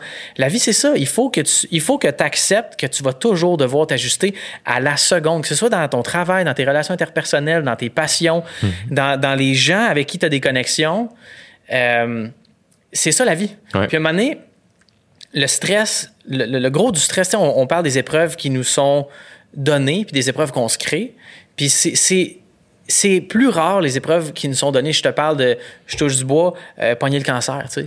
Euh, en proportion, c'est quand même assez rare. Les chances sont minces que, que, que tu aies le cancer, mais les chances sont très élevées que tu te mettes dans la merde toi-même parce que tu pas réfléchi à tes affaires, tu sais. Ça, c'est une épreuve que tu te crées. Parce que tu savais pas, parce que tu es inconscient, puis tout ça. Puis si tu si tu acceptes que tu vas toujours devoir t'ajuster, euh, à un moment donné, ça devient plus facile. C'est que tu acceptes plus facilement le fait que c'est tough. C'est comme avoir un enfant. C'est comme avoir un enfant, c'est le fun d'avoir un enfant. C'est tough en crise avoir un enfant. C'est vraiment difficile. Puis moi, j'ai tellement d'empathie pour les mamans monoparentales qui en ont deux puis trois. Puis tu sais, c'est facile de dire, ouais, mais là, tu sais, y avait, tu pouvais te protéger. Comme, qu'est-ce que t'en sais? C'est pas, pas important. On est là, là. Mais puis pas juste ça aussi, c'est que euh, des fois, il y a des commentaires qui euh, aident en rien à la situation dans laquelle on est rendu. De dire ça à une mère monoparentale, ça l'aidera pas à Non. mieux élever son enfant. C'est comme, je pense c'est la, elle le sait en tabarnak. Mais là, elle aime un être humain qui est présent. C'est ça. Puis man, c'est juste ça qu'il faut sa, qu'elle fasse. sa vie à cet être humain-là, à cet être humain-là dépend de la maman. Exact. Puis moi, ce que j'essaie de travailler euh, dernièrement, c'est mon réflexe d'empathie envers la personne que ce commentaire-là. C'est facile d'avoir de l'empathie envers une personne qui est victime des, des, des déboires de la vie. C'est très facile. Une personne itinérante, euh, une personne d'une communauté marginalisée, c'est facile. Mais après ça, d'avoir de l'empathie pour quelqu'un qui te rentre dedans, Mm. Moi, c'est ça que j'essaie de développer parce que je me dis, quelle conversation on est en train de rater. Ton senti, il est valide. Je comprends que je peux symboliser quelque chose pour toi, mais je pense que je suis un symbole. Fait que c'est quoi? De quoi on parle, man? On, parle-tu du fait que j'ai déjà mis des photos de ma Tesla sur Instagram? Ou on, on parle de qu'est-ce que ça te fait de voir que quelqu'un a un niveau de vie différent du tien? Euh, pourquoi ça. Puis en même temps, est-ce que c'est bon que moi je fasse ça? Parce que c'est pas parce que cette personne-là me fait le commentaire puis qu'elle me rentre dedans qu'elle a nécessairement tort. C'est peut-être que le, le ton est pas, est pas le, le- le meilleur. Euh, je suis peut-être pas réceptif. Comme par exemple, il y a une- une- je mets des logos du- de la fondation récemment. Puis il y a une fille qui dit c'est vraiment beau, mais c'est pas tellement accessible. Puis moi, ça fait depuis 2013 que je mange de la merde sur Internet pour des photos de lasagne, puis des menaces de mort pour un vidéo que Marilou elle se coupe un ananas le matin. Fait que, euh, fait que je te dirais que ma patience, elle, elle commence à, Ouais. à rétrécir un peu, mais mon empathie grandit. Fait que- Ouais. Puis là, il y a quelqu'un qui dit ça. Fait que là, je pars à riche comme. Pardon, tu sais, de quoi pas accessible? Genre, t'as- t'as pas la clé de la palette de couleurs? Puis je me mets comme. Je suis pas arrogant dans mon commentaire, mais moi, dans ma tête, chez nous, je commence à spinner. Puis là, j'écris des, des commentaires, je l'efface. J'écris, puis je suis comme, man, t'es vraiment dans un état de merde. T'es désagréable présentement. T'es vraiment pas vivable. Pourquoi tu réponds? J'ai répondu parce que j'étais comme. J'étais vraiment intrigué. C'est très, très rare que je réponde. Normalement, je, je bloque les commentaires puis je bannis le monde de mon Ouais. compte. Je suis comme, check, m'a t'aider, là. Ouais. Puis- Ou des fois, quand j'étais un peu baveux, parce que moi, je suis vraiment arrogant, là, dans la vie. Tu sais, les gens sont comme, t'es vraiment gentil. Je peux être cinq fois plus arrogant que le maximum de gentillesse que j'ai dans moi. Merci à mon enfance violente. Euh, c'est un contexte. C'est pas, euh, j'ai pas mangé des volets ou whatever. C'est juste un, un- un contexte à cause de mon tempérament. Mais bref, on en parlera une autre fois si tu veux. Quand On tu peut en parler quand tu veux. J'ai du temps. euh, Écoute. écoute. Puis, euh, pourquoi je disais ça déjà? Euh, Les- j'ai les commentaires. L'affaire qui est la plus arrogante. À un moment donné, il y avait un, un meme que j'ai vu sur euh, la masculinité toxique. Puis euh, c'est un, clip de Marie-Lou qui dit Ah, ben je me sentais un peu plus garçonne quand j'ai fait ça. Puis y a un gars qui l'a ramassé. A dit Waouh, la sommité sur euh, l'identité des genres. Puis moi, je l'ai ramassé, man. J'ai écrit un hostie long paragraphe. J'étais comme Dude, tu sais, t'es qui pour juger? Moi, je la connais, Marilou, puis c'est mon ex. Puis après ça, le gars, il m'a répliqué en voulant dire comme t'es vraiment possessif, c'est weird, mon gars. Puis tout, je suis comme, qu'est-ce qui est weird? Défendre ma meilleure amie puis la mère de mon enfant? Ou ne pas connaître une personne puis la ramasser publiquement avec un commentaire vraiment comme hautain sur, sur ton, ta supériorité morale. Comme J'étais vraiment craqué. Puis finalement, euh, on, on a enlevé les commentaires, mais j'étais vraiment, vraiment pas content. Puis le, le, le plus baveux que je me permets quand quelqu'un vient écrire de quoi sur mes affaires, c'est comme si seulement on pouvait trouver une manière que tu pas accès à ce que je fais. Je m'excuse que tu sois encore là. Puis si jamais tu veux que je te rembourse, écris-moi un email. Ça, Mais je- mettons- Sur 10 fois que je l'écris, je, le mu- je, le mets- je le laisse une fois, puis la Ouais. personne efface son commentaire. Mais tu vois, euh, puis le pire, c'est que des gens qui commentent, t'es probablement la plus divertissante, là, mettons. Euh, mais moi, je réponds, puis je te dis pas que j'ai raison.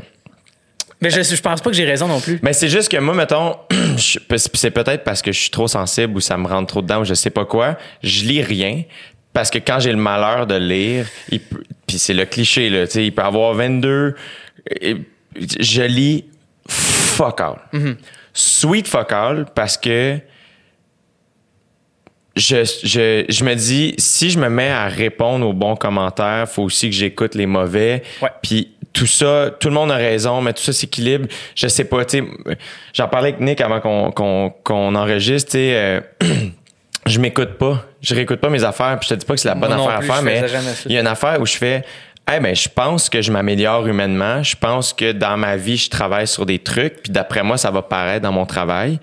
Euh, puis je ne pense pas que les réseaux sociaux sont un bon lieu de conversation. Tu l'as dit tantôt, c'est une pas une place. place pour, c'est une place Fait pour parler. Ben c'est ça.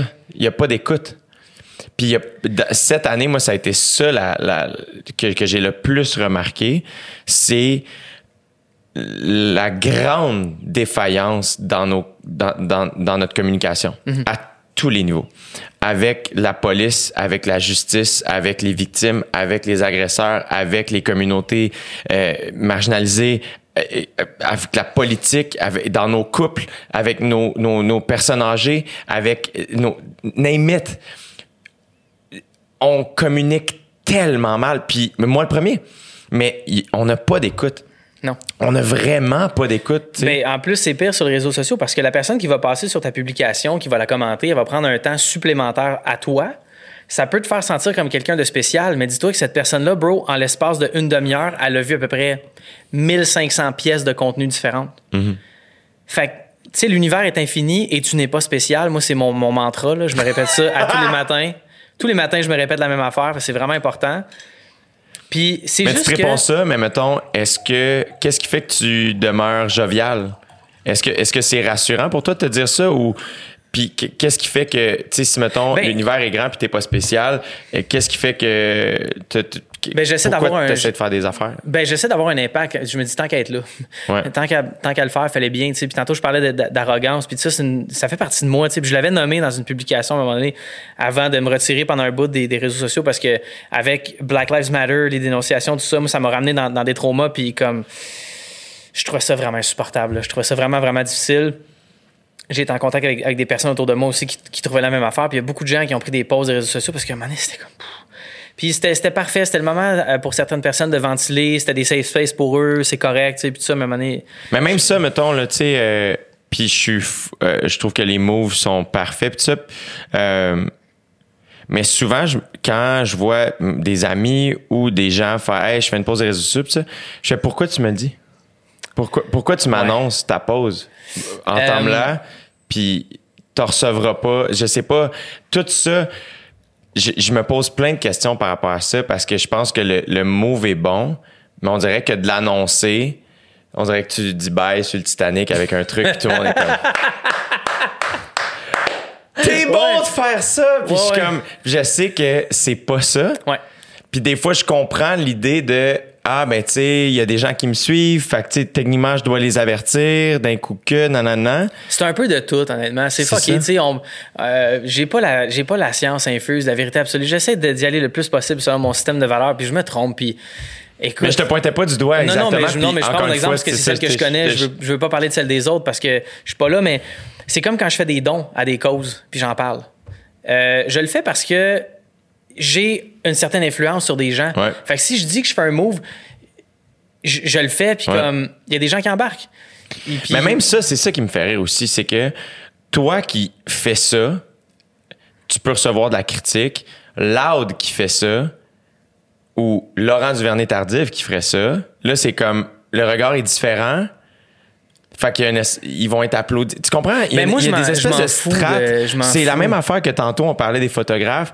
Puis il y a un réalisateur qui s'est ramassé dans des grands festivals en faisant un film sur son iPhone. Puis là, les gens sont comme Ah, l'audace, non, non, non, non, non. Je dis pas qu'il n'y a pas reçu de critique, mais j'ai l'impression que les gens vont se permettre des commentaires sur euh, comme je sais pas si c'est une hiérarchie dans leur tête ou je sais pas quoi, mais c'est juste que moi je fais ah tout ça il y a quelque chose de pas bien. Mais je, je vais t'expliquer pourquoi. Puis c'est, c'est le plus gros problème du film de Social Dilemma, c'est quand il pose la question au début, c'est quoi le problème? Puis tout le monde est comme, Hum, hum, eh, hum, ah, je vais te l'expliquer, c'est quoi le problème? Il y a un mot pour ça, puis c'est, C'est vrai qu'il joue gros hein? Hey, je suis comme, les boys, asti, il est où le problème? C'est quoi le problème? Je vais juste vous demander d'aller sur votre application Desjardins puis regarder combien vous avez dans votre compte. Il est là le problème. Ça s'appelle le capitalisme. C'est que tout toutes les communications qu'on a, des communications que tu as avec des gens sur les réseaux sociaux, des communications avec des gens que tu as dans ta vie, tout est basé sur une structure économique. Il y a un gain à y avoir, que ce soit un gain en visibilité, en popularité, en influence, en argent, il y a un gain dans nos communications. Puis moi, j'ai commencé à faire le ménage dans les gens à qui je parle. J'ai enlevé les gens avec qui je considérais que je parlais parce qu'il y avait un gain, que ce soit d'être associé à cette personne-là publiquement, que ce soit d'être Tu faisais ça? Tout le monde fait ça, Dou. Ouais, Tout le ouais, monde fait ça. Mais il y a personne qui va venir me dire non, moi j'ai vraiment des relations saines avec. C'est sûr qu'il y a des gens. Moi j'ai pas un très grand cercle social. J'ai trois meilleurs amis, euh, quelques connaissances. Je parle à vraiment beaucoup de monde parce que j'aime ça parler aux gens.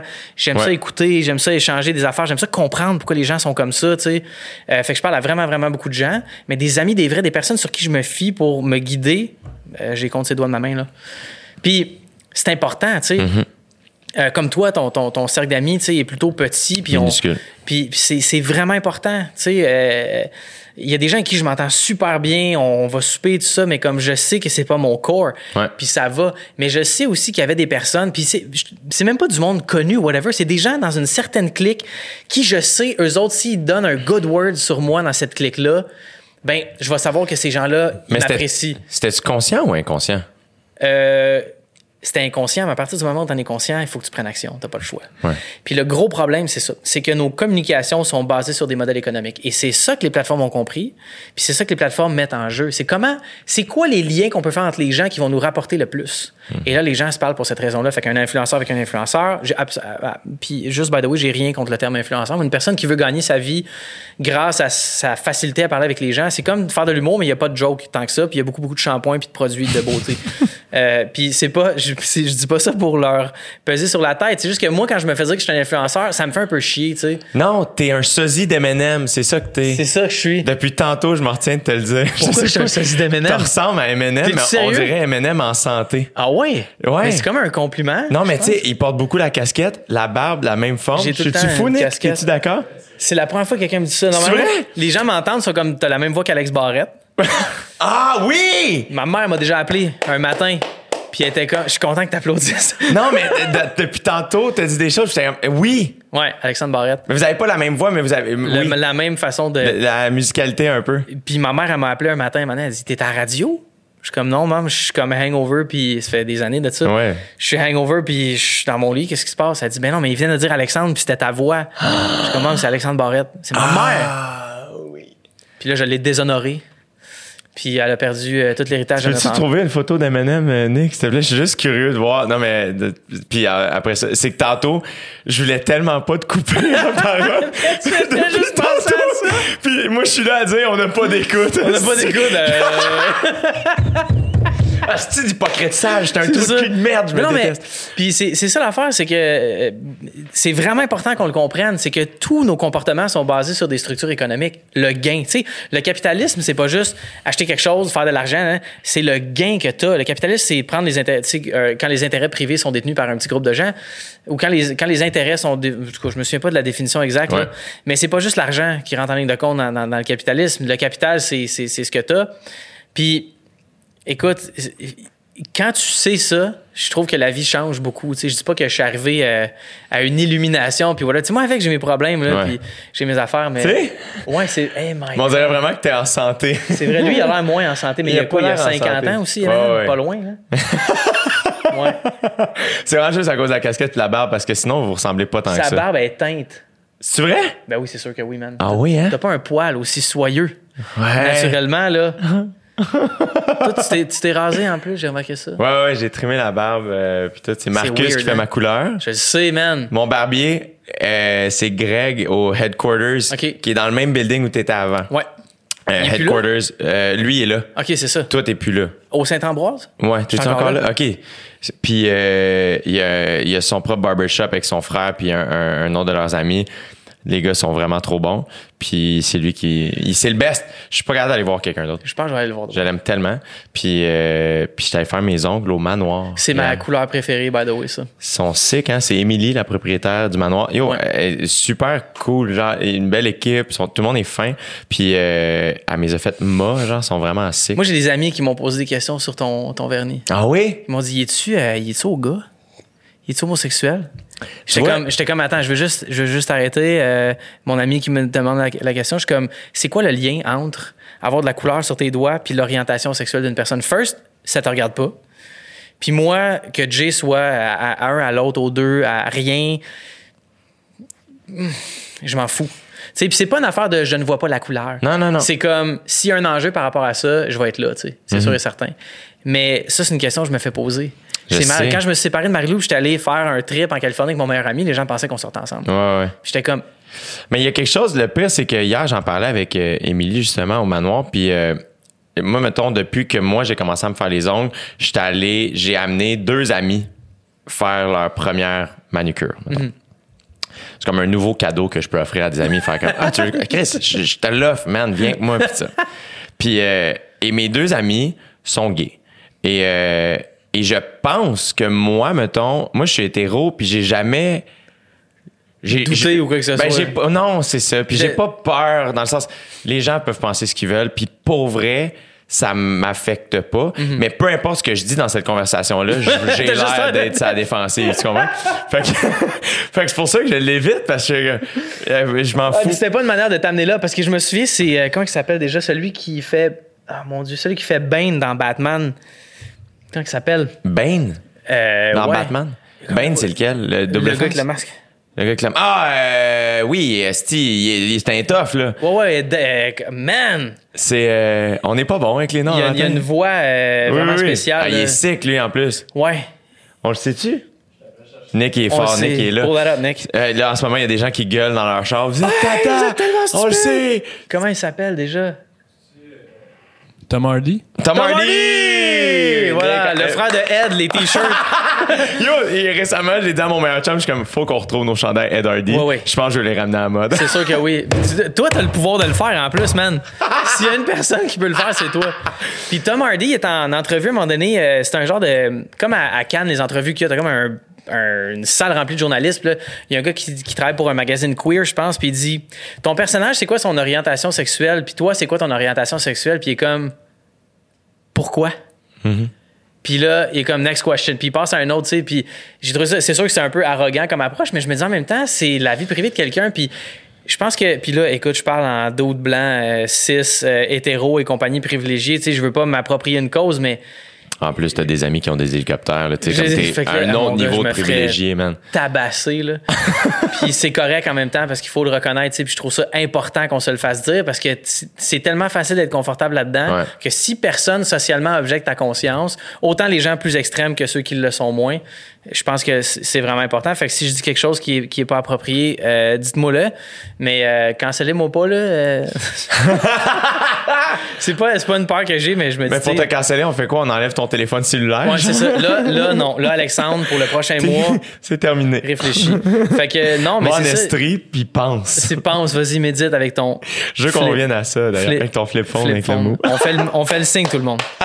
On fait le signe, on va le mettre à l'audio. Fait que euh, je sais pas pourquoi on disait La ça. mais- conversation, Tom Hardy, les Ouais, ondes. Tom Hardy, puis euh, j'avais trouvé ça bien que ce soit banal, tu sais, parce que ce qu'on ce qu'on souhaite idéalement, c'est que ce soit banal, c'est que quand il y a une personne trans euh, euh, ou une personne du, je vais essayer de le dire au complet, LGBTQ Plus. plus, mais il y, a un- il y a un- il y a un i à un moment donné, me semble, là-dedans. Puis j'ai appris c'était quoi la bispiritualité. Puis j'ai appris un paquet d'affaires grâce à un compte Instagram, mesdames, messieurs, qui s'appelle le Club Sexu. Ben qui est oui. extraordinaire. Ben oui, Moi, le club le sexu, c'est les cours de sexualité que j'aurais aimé avoir quand j'étais au secondaire. Man, euh, j'ai reçu Estelle Cazelet sur le podcast. C'est vrai? Qui est une sexologue. Ah oui, mais elle, extraordinaire. elle, a un autre truc. Elle a un autre truc, réfléchir à ça. Ça, c'est le A, c'est le, le- les ateliers, euh, les ateliers sexuarels. Ouais. Puis, euh, mais je pense qu'elle a fait des trucs avec la gang de Club Sexu, si je ne m'abuse. Mais parce qu'en tout cas, la gang du Club Sexu m'avait parlé de mon podcast avec Estelle. Puis ceux qui l'ont pas écouté, Estelle Cazelet, ça a été un podcast vraiment génial euh, sur la sexualité. euh. Mais man, sais-tu à quel point on est dans une société qui prend pas soin de ces jeunes quand c'est des designers de l'UCAM qui ont la meilleure présence avec les autres pages qui font ça sur un média numérique au niveau de la sexualité pour les jeunes? Je me dis comme à- qu'est-ce qu'on fait, qu'est-ce qu'on leur apprend? Mm. Ouais. C'est quoi le cadre scolaire? Tu sais, c'est moi, ça me, ça, ça me- ça me fait réaliser que j'étais super bon à l'école, mais j'étais pas dans un cadre qui me convenait pas en tout. Ouais. Puis j'aurais aimé ça, apprendre ça. Le consentement. Le consentement, j'ai appris ça quand j'avais comme 31 ans. Mais pas, pas que je respectais Non, non, pas le conseil. Je veux dire, c'était, Ouais. naturellement, je respectais le côté, tu veux pas, on le fait pas. Puis Ouais. pour moi, c'était, c'était sûr et certain.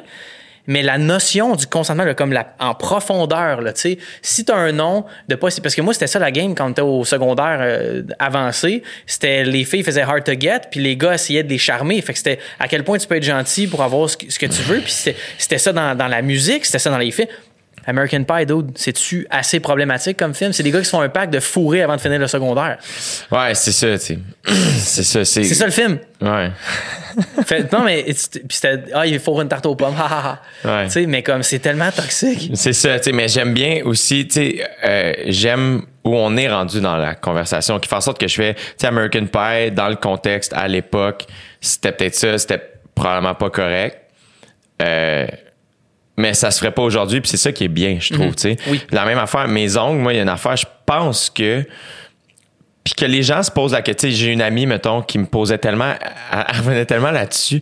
Ah non, il y a beaucoup de gens qui me demandent si t'es gay. Puis, ah ok, tu sais, whatever. Puis moi, je, rép- je répondais pas, mais j'étais comme, ah, tu sais, je veux pas avoir l'air de justifier. Puis, tu sais, puis, mais elle me toute la veille, elle revenait là-dessus. Non, mais tu sais, puis je dire, moi, je leur disais, tu sais, je sais pas, mais tu sais, c'est, ce serait correct. Tu sais, comme, tu penses-tu que je suis gay? Tu sais, comme, ah, mais dans le sens, c'est peut-être, à toi de me le dire. Puis, j'étais juste comme, ben, si j'étais gay, je te le dirais en esti, mettons. Je pense Ben que tu ouais. me connais bien, là. Je Ben pense oui. que je l'assumerais. Non, mais dans le sens, je veux dire, si t'as déjà essayé, tu sais, je suis comme, si j'avais essayé, je te l'aurais dit aussi. tu sais, comme, non, mais dans le sens, puis elle me croyait pas, mais j'étais comme, Ouais. c'est quoi cette c'est quoi ça, là? C'est quoi tout ça? Puis je me posais la question. Moi, je pense que la raison aussi, euh, pour laquelle, mettons, mes amis, puis je- là, je leur porte des intentions, puis c'est peut-être crissement pas ça. Mes amis qui font partie de la communauté LGBTQ+, ont peut-être pas voulu se faire les ongles parce qu'ils voulaient pas se faire juger par leur propre communauté. Tu sais, ou par des proches, ou faire déjà que le coming out ou assumer qu'il est homosexuel, c'était déjà une affaire. Là, c'est en plus, tu mets les ongles, là, c'est comme, mais là, à quoi tu joues? Moi, je me suis jamais posé cette question-là parce que ça faisait pas partie de ma vie. Moi, j'étais comme, bon, j'ai commencé à faire ça, puis j'aime ça. Puis là, ben, mes amis sont comme, crème, moi aussi, ça me tente. Non, non. Puis, euh, mais il y a quelque chose, euh, encore une fois, dans, dans la conversation, je me posais, je parlais avec, à- à- avec un, un ami qui fait partie de la communauté LGBTQ+, récemment, puis j'étais comme, souvent, j'ai demandé à mes amis, genre, c'était comment ton coming out? Tu sais, parce que je trouve que ça, Pour faire le tien, parce que tu te. pour faire le Ça n'a pas de bon sens. Moi, moi, le pire, c'est pas les gens qui me posent la question, c'est les gens qui font comme Ouais, mais Jay, on le sait. Là. Puis je suis comme De quoi on le sait? Est-ce qu'il te l'a est-ce qu'il te l'a confié? Non? Ta gueule. C'est, pour moi, c'est, c'est, c'est Mais ça. au-delà de ça, moi, j'étais- je me demande à quel point, parce que là, autant j'ai souvent demandé cette, cette question, comment s'est passé ton coming out, dans l'idée d'être empathique, puis aussi de mieux apprendre à connaître la personne, puis faire c'est quoi ton schéma familial ou amical, comprendre ça comment ça s'est passé tout ça, parce que aussi ça t'a sûrement aidé à t'assumer ou peu importe. Puis à un moment donné, j'ai comme poussé ma réflexion pour faire, et si, peut-être que le coming out est vraiment, puis là, encore une fois, euh, je parle de quelque chose qui, je dire, Ben, visiblement, on n'est pas des personnes. c'est ça. sont. Mais j'étais comme probablement que ça aide à, ass- assumer quelque chose ou à affirmer quelque chose. Mais je me disais, et si, mettons, on rêve à un monde idéal, une utopie où les gens sont ouverts et qui fait en sorte que plus personne a à faire de coming out. Ben oui. De juste. De, de- puis, de, puis les gens, des fois, c'est juste une idée. Je fais, c'est quoi l'idée quand tu poses la question? C'est que c'est une, c'est une curiosité malsaine qui sert à rien, juste à faire OK, ben là je suis assis avec Alex, ben là il est gay pour que moi dans ma petite tête je puisse mettre l'étiquette OK, lui il est photographe, il, a- il a tant d'argent, il c'est ça, pour- me faire un schéma dans ma tête alors que je peux juste m'asseoir, t'écouter avoir une conversation puis ressentir l'énergie. C'est c'est exactement ce que je disais. C'est la différence entre une structure économique puis une connexion réelle. La structure économique, c'est le, le gain de connaissances, le gain de détails pour quand tu vas dire ça à une personne, oh my god, elle va capoter. Tu as un gain parce que tu, tu te sens intéressant pour une fraction de seconde. C'est exactement ça que les médias sociaux reproduisent à une échelle qui n'a pas de bon sens, avec un computing power qui est 400 quadrilliards de fois plus fort qu'il y a, qu'il y a 30 ans. C'est terrifiant. Fait que c'est, c'est un vice, c'est un angle mort qu'on a, c'est une faiblesse psychologique qui est exploitée, mon gars, à des, à des niveaux qui ont aucun bon sens. Alors que la réelle connexion, elle se passe dans, dans, dans, dans le truc qu'on a. Je viens pas te parler ici pour avoir de la, de la visibilité ou whatever. Je viens te parler parce que t'es mon chum, puis j'aime ça te parler, puis je trouve ça le fun. On pourrait avoir la même discussion, toi puis moi, au resto, jusque là, on l'enregistre. Ouais. Tant mieux si ça a des répercussions positives sur les personnes, mais je veux dire, c'est pas c'est pas le but ultime, tu comprends? On se dit pas ça parce que je veux dire, ça serait prétentieux de dire, ben nous autres, quand on se parle, on change le monde. Non, non, non, c'est ça. Si tu peux faire naître une flamme chez quelqu'un, tant mieux. Mais après ça aussi, il y a une affaire de, tu sais, moi, c'est le genre de conversation, je- tu sais, je vais dire ça quand moi et mon père, on prend un café, puis on parle, puis on, fait, on réinvente le monde, on refait le monde, tu sais, puis... Mais c'est notre monde. Puis après ça, cette conversation-là, moi, m'habite pendant des semaines. Puis mes réflexions continuent, puis de grandir, puis de, de s'approfondir, puis ma curiosité grandit. Puis, fait que moi, j'en retire un énorme bénéfice humain. Ben oui. C'est juste que c'est pas c'est pas payant, tu sais. C'est- ça, c'est ce qui est le plus gratifiant pour l'humain, c'est de sentir que tu as une connexion. Moi, ça arrive des fois que je vais rencontrer des gens dans une place ou quand je voyage, tout ça. Puis, tu sais, c'est quoi un frisson de malaise? Tu sais, mettons, quelqu'un vient, vient te parler, ben là, ça, ça existe plus, là, parce que c'est une Ouais. époque qui révolue, mais quelqu'un vient te parler dans un bar, ben, ben proche, un gars, mettons, puis là, tu sens son souffle chaud dans ta nuque, puis tu t'es comme, Ouais. euh, j'aime pas ça. Ouais. J'aime pas ça parce que j'aime ça, la sensation est agréable, mais j'aime pas ça que ce soit toi, ben, je te connais pas, puis tu sens fort. mais j'ai comme l'inverse des fois. Mettons, j'ai une, soirée avec une personne, ça arrive, c'est c'est arrivé quelques fois que j'ai eu des dates qui se transformaient en amitié, puis je trouvais ça extraordinaire. J'étais tellement satisfait que j'arrivais dans mon char, j'avais comme une décharge. Un genre de. f- Ouais, c'était un peu. Ouais, là, t'as- j'ai- j'ai pas osé rien dire, mais j'ai aimé que tu, Une tu le mentionnes Une toi-même. OK, euh, on va couper ça. là. Je, je l'assume à 100%. Non, mais j'ai- j'ai comme une genre de, de- J'ai comme un frisson qui me parcourt le corps de, de comme. Ah, c'était. C'était vrai. Il y avait quelque chose là-dedans qui est. Puis je me sens comme mal, on dirait. Je sais pas, c'est weird comme sentiment. C'est vraiment weird comme sentiment. Parce que je me dis, oh mon Dieu. C'est comme si je réalise que c'est pas toutes mes conversations puis mes, mes rencontres qui sont comme ça, tu sais. J'ai commencé très jeune en humour. Je suis rentré à l'école, j'avais 18 ans. C'était ben trop jeune. Vraiment, vraiment trop jeune. Je peux même pas croire qu'on a des permis de conduire pas. à 16 ans. Tu sais, moi, j'ai raté à 19, puis il y a quelque chose de. Des fois aussi, j'aime. J'en ai parlé, j'ai reçu euh, mes amis la fin de semaine passée, euh, Guillaume puis euh, Dave Bocage, puis euh, on parlait de vieillir, tu sais. Puis bon, j'ai eu 29 ans, c'est pas vieux, tu sais. Fait qu'à chaque fois que je dis que j'aime vieillir, tout le monde me dit ta gueule, t'es un kid, hein. Mais il y a ça, je trouve, de faire. C'est, f- ça revient à ce qu'on disait tantôt. C'est facile de dire c'était trop jeune, hein, mais en même temps, T'es rentré à 18, t'es sorti à 20, puis c'est ce qui a fait qu'aujourd'hui, t'es rendu où t'es rendu. Si tu l'avais fait à 25, tu l'aurais peut-être pas fait, t'aurais peut-être été ailleurs. ça- C'est ça qui est, qui est sick, je trouve, de Ah, trop jeune, trop vieux. Peut-être, mais c'est ça ton cheminement. Puis c'est ce qui a fait que t'as probablement grandi, puis appris, puis il a fallu que tu fasses ça à ce moment-là pour devenir ce que t'es aujourd'hui. Tu sais, je sais pas, il y a- J'aime cette idée-là. Tu sais, comme j'ai des amis des fois qui commencent l'humour plus tard, ils sont Ah, Chris, toi, t'as commencé jeune, t'as tellement perdu du temps. Je suis comme, d'où t'as fait comme. T'as été en couple 12 ans. C'est ça, t'as raconter, ben oui. Esti, t'as eu telle affaire, t'as étudié tel truc, t'as une maîtrise, t'as une fuck, tu me niaises. Ouais. T'as eu comme une autre carrière. Un bagage que j'aurais jamais. Je suis sorti de l'école de l'humour, j'avais 21 ans. La seule affaire que je pouvais parler, c'était de CrossFit puis de frisbee ultime. Comme, tu me comprends? J'ai rien à dire. J'ai rien à exactement le même feeling que j'avais. J'avais rien à dire. Rien à dire. Puis on avait des discussions des fois à l'école sur la, la pertinence d'un humoriste, puis le, le pouvoir, tu sais, puis la responsabilité, tout ça. Moi, j'étais comme, ouais, mais là, on peut-tu juste être drôle, tu sais? Puis tout le monde était comme, ben oui, ben oui, c'est beau, on peut être drôle, tu sais. En voulant dire, comme, t'es- comme un enfant, dans le fond. Puis oui, j'étais un enfant à 18 ans, là. C'est pas vieux, 18 ans, mon gars. C'est à fuck. 35 ans que je, je- je le réalise, Mais mais. c'est fucking jeune. Aïe, aïe, aïe, 16 ans, un permis de conduire. Moi, je me donnerais pas un permis de conduire quand j'avais 16 ans. mais je l'ai eu. Fait que, qu'est-ce que tu veux? Ouais.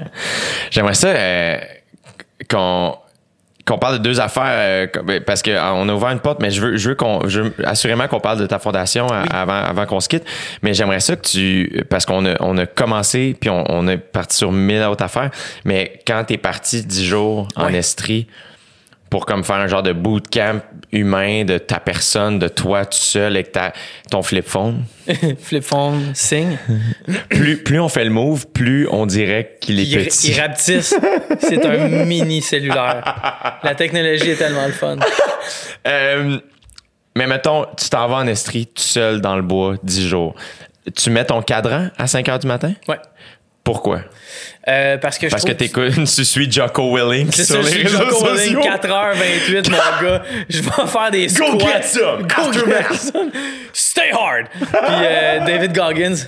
Yo, lui, il est fucked up. Non, mais c'est de la névrose. Moi, c'est, ça qui me fait capoter. C'est qu'il est comme. Non, mais dis-moi, c'est de même que je vis ma vie. Tu sais, dude, euh, c'est correct. C'est ça, c'est ça pour toi, mais c'est de la névrose parce que c'est pas ça la vie. C'est pas Mais vrai que c'est ça la vie. C'est qu'en plus, autant qu'il peut inspirer ben du monde à faire belles affaires, que c'est tant mieux. Pour ceux qui connaissent pas David Goggins, c'est un ancien militaire américain qui était relativement gras. ou- Puis là, c'est un, il y a genre le record du monde pour le plus de pull-up en 24 heures. Là, genre, c'est un, c'est un, c'est un, c'est un ultra, tu sais, il- Ouais. il, est vraiment space. Mais c'est, moi, c'est l'hostilité. Ouais, avec laquelle ça. il offre son, son, Ouais. son inspiration qui, moi, m'agresse. C'est- Yo, bitches! Fuck you! Do shit! Fuck them! Genre, l'autre fois, tu sais, il fait toujours ses vidéos en courant. Ouais. Puis l'autre fois, il est comme, Yo, you know what? Puis ça, le pire, c'est que j'ai regardé ça, puis je suis comme, c'est pas un bon conseil à donner à des gens. Non. Mais il était comme, Yo, some people are gonna tell you you're, you're shit. They're gonna put you down, and one day you're gonna work so hard, and you're gonna be in a position uh, of success towards them, and then they're gonna reach out to you and gonna be able to say, you know what? Fuck you! Puis comme, comme non. OK, fait que dans le fond, tu dis aux gens, vengez-vous. C'est ça. Voyons, calice, Oh, tu je me souviens très bien. Tu, l'as- tu, tu le limites tellement parfaitement bien. Je prendrais une heure juste de ça. David Goggins avec son chest, man. Il est tellement, il est tellement à cote. C'est hallucinant. Mais c'est ça. C'est que ça, pour moi, c'est, des.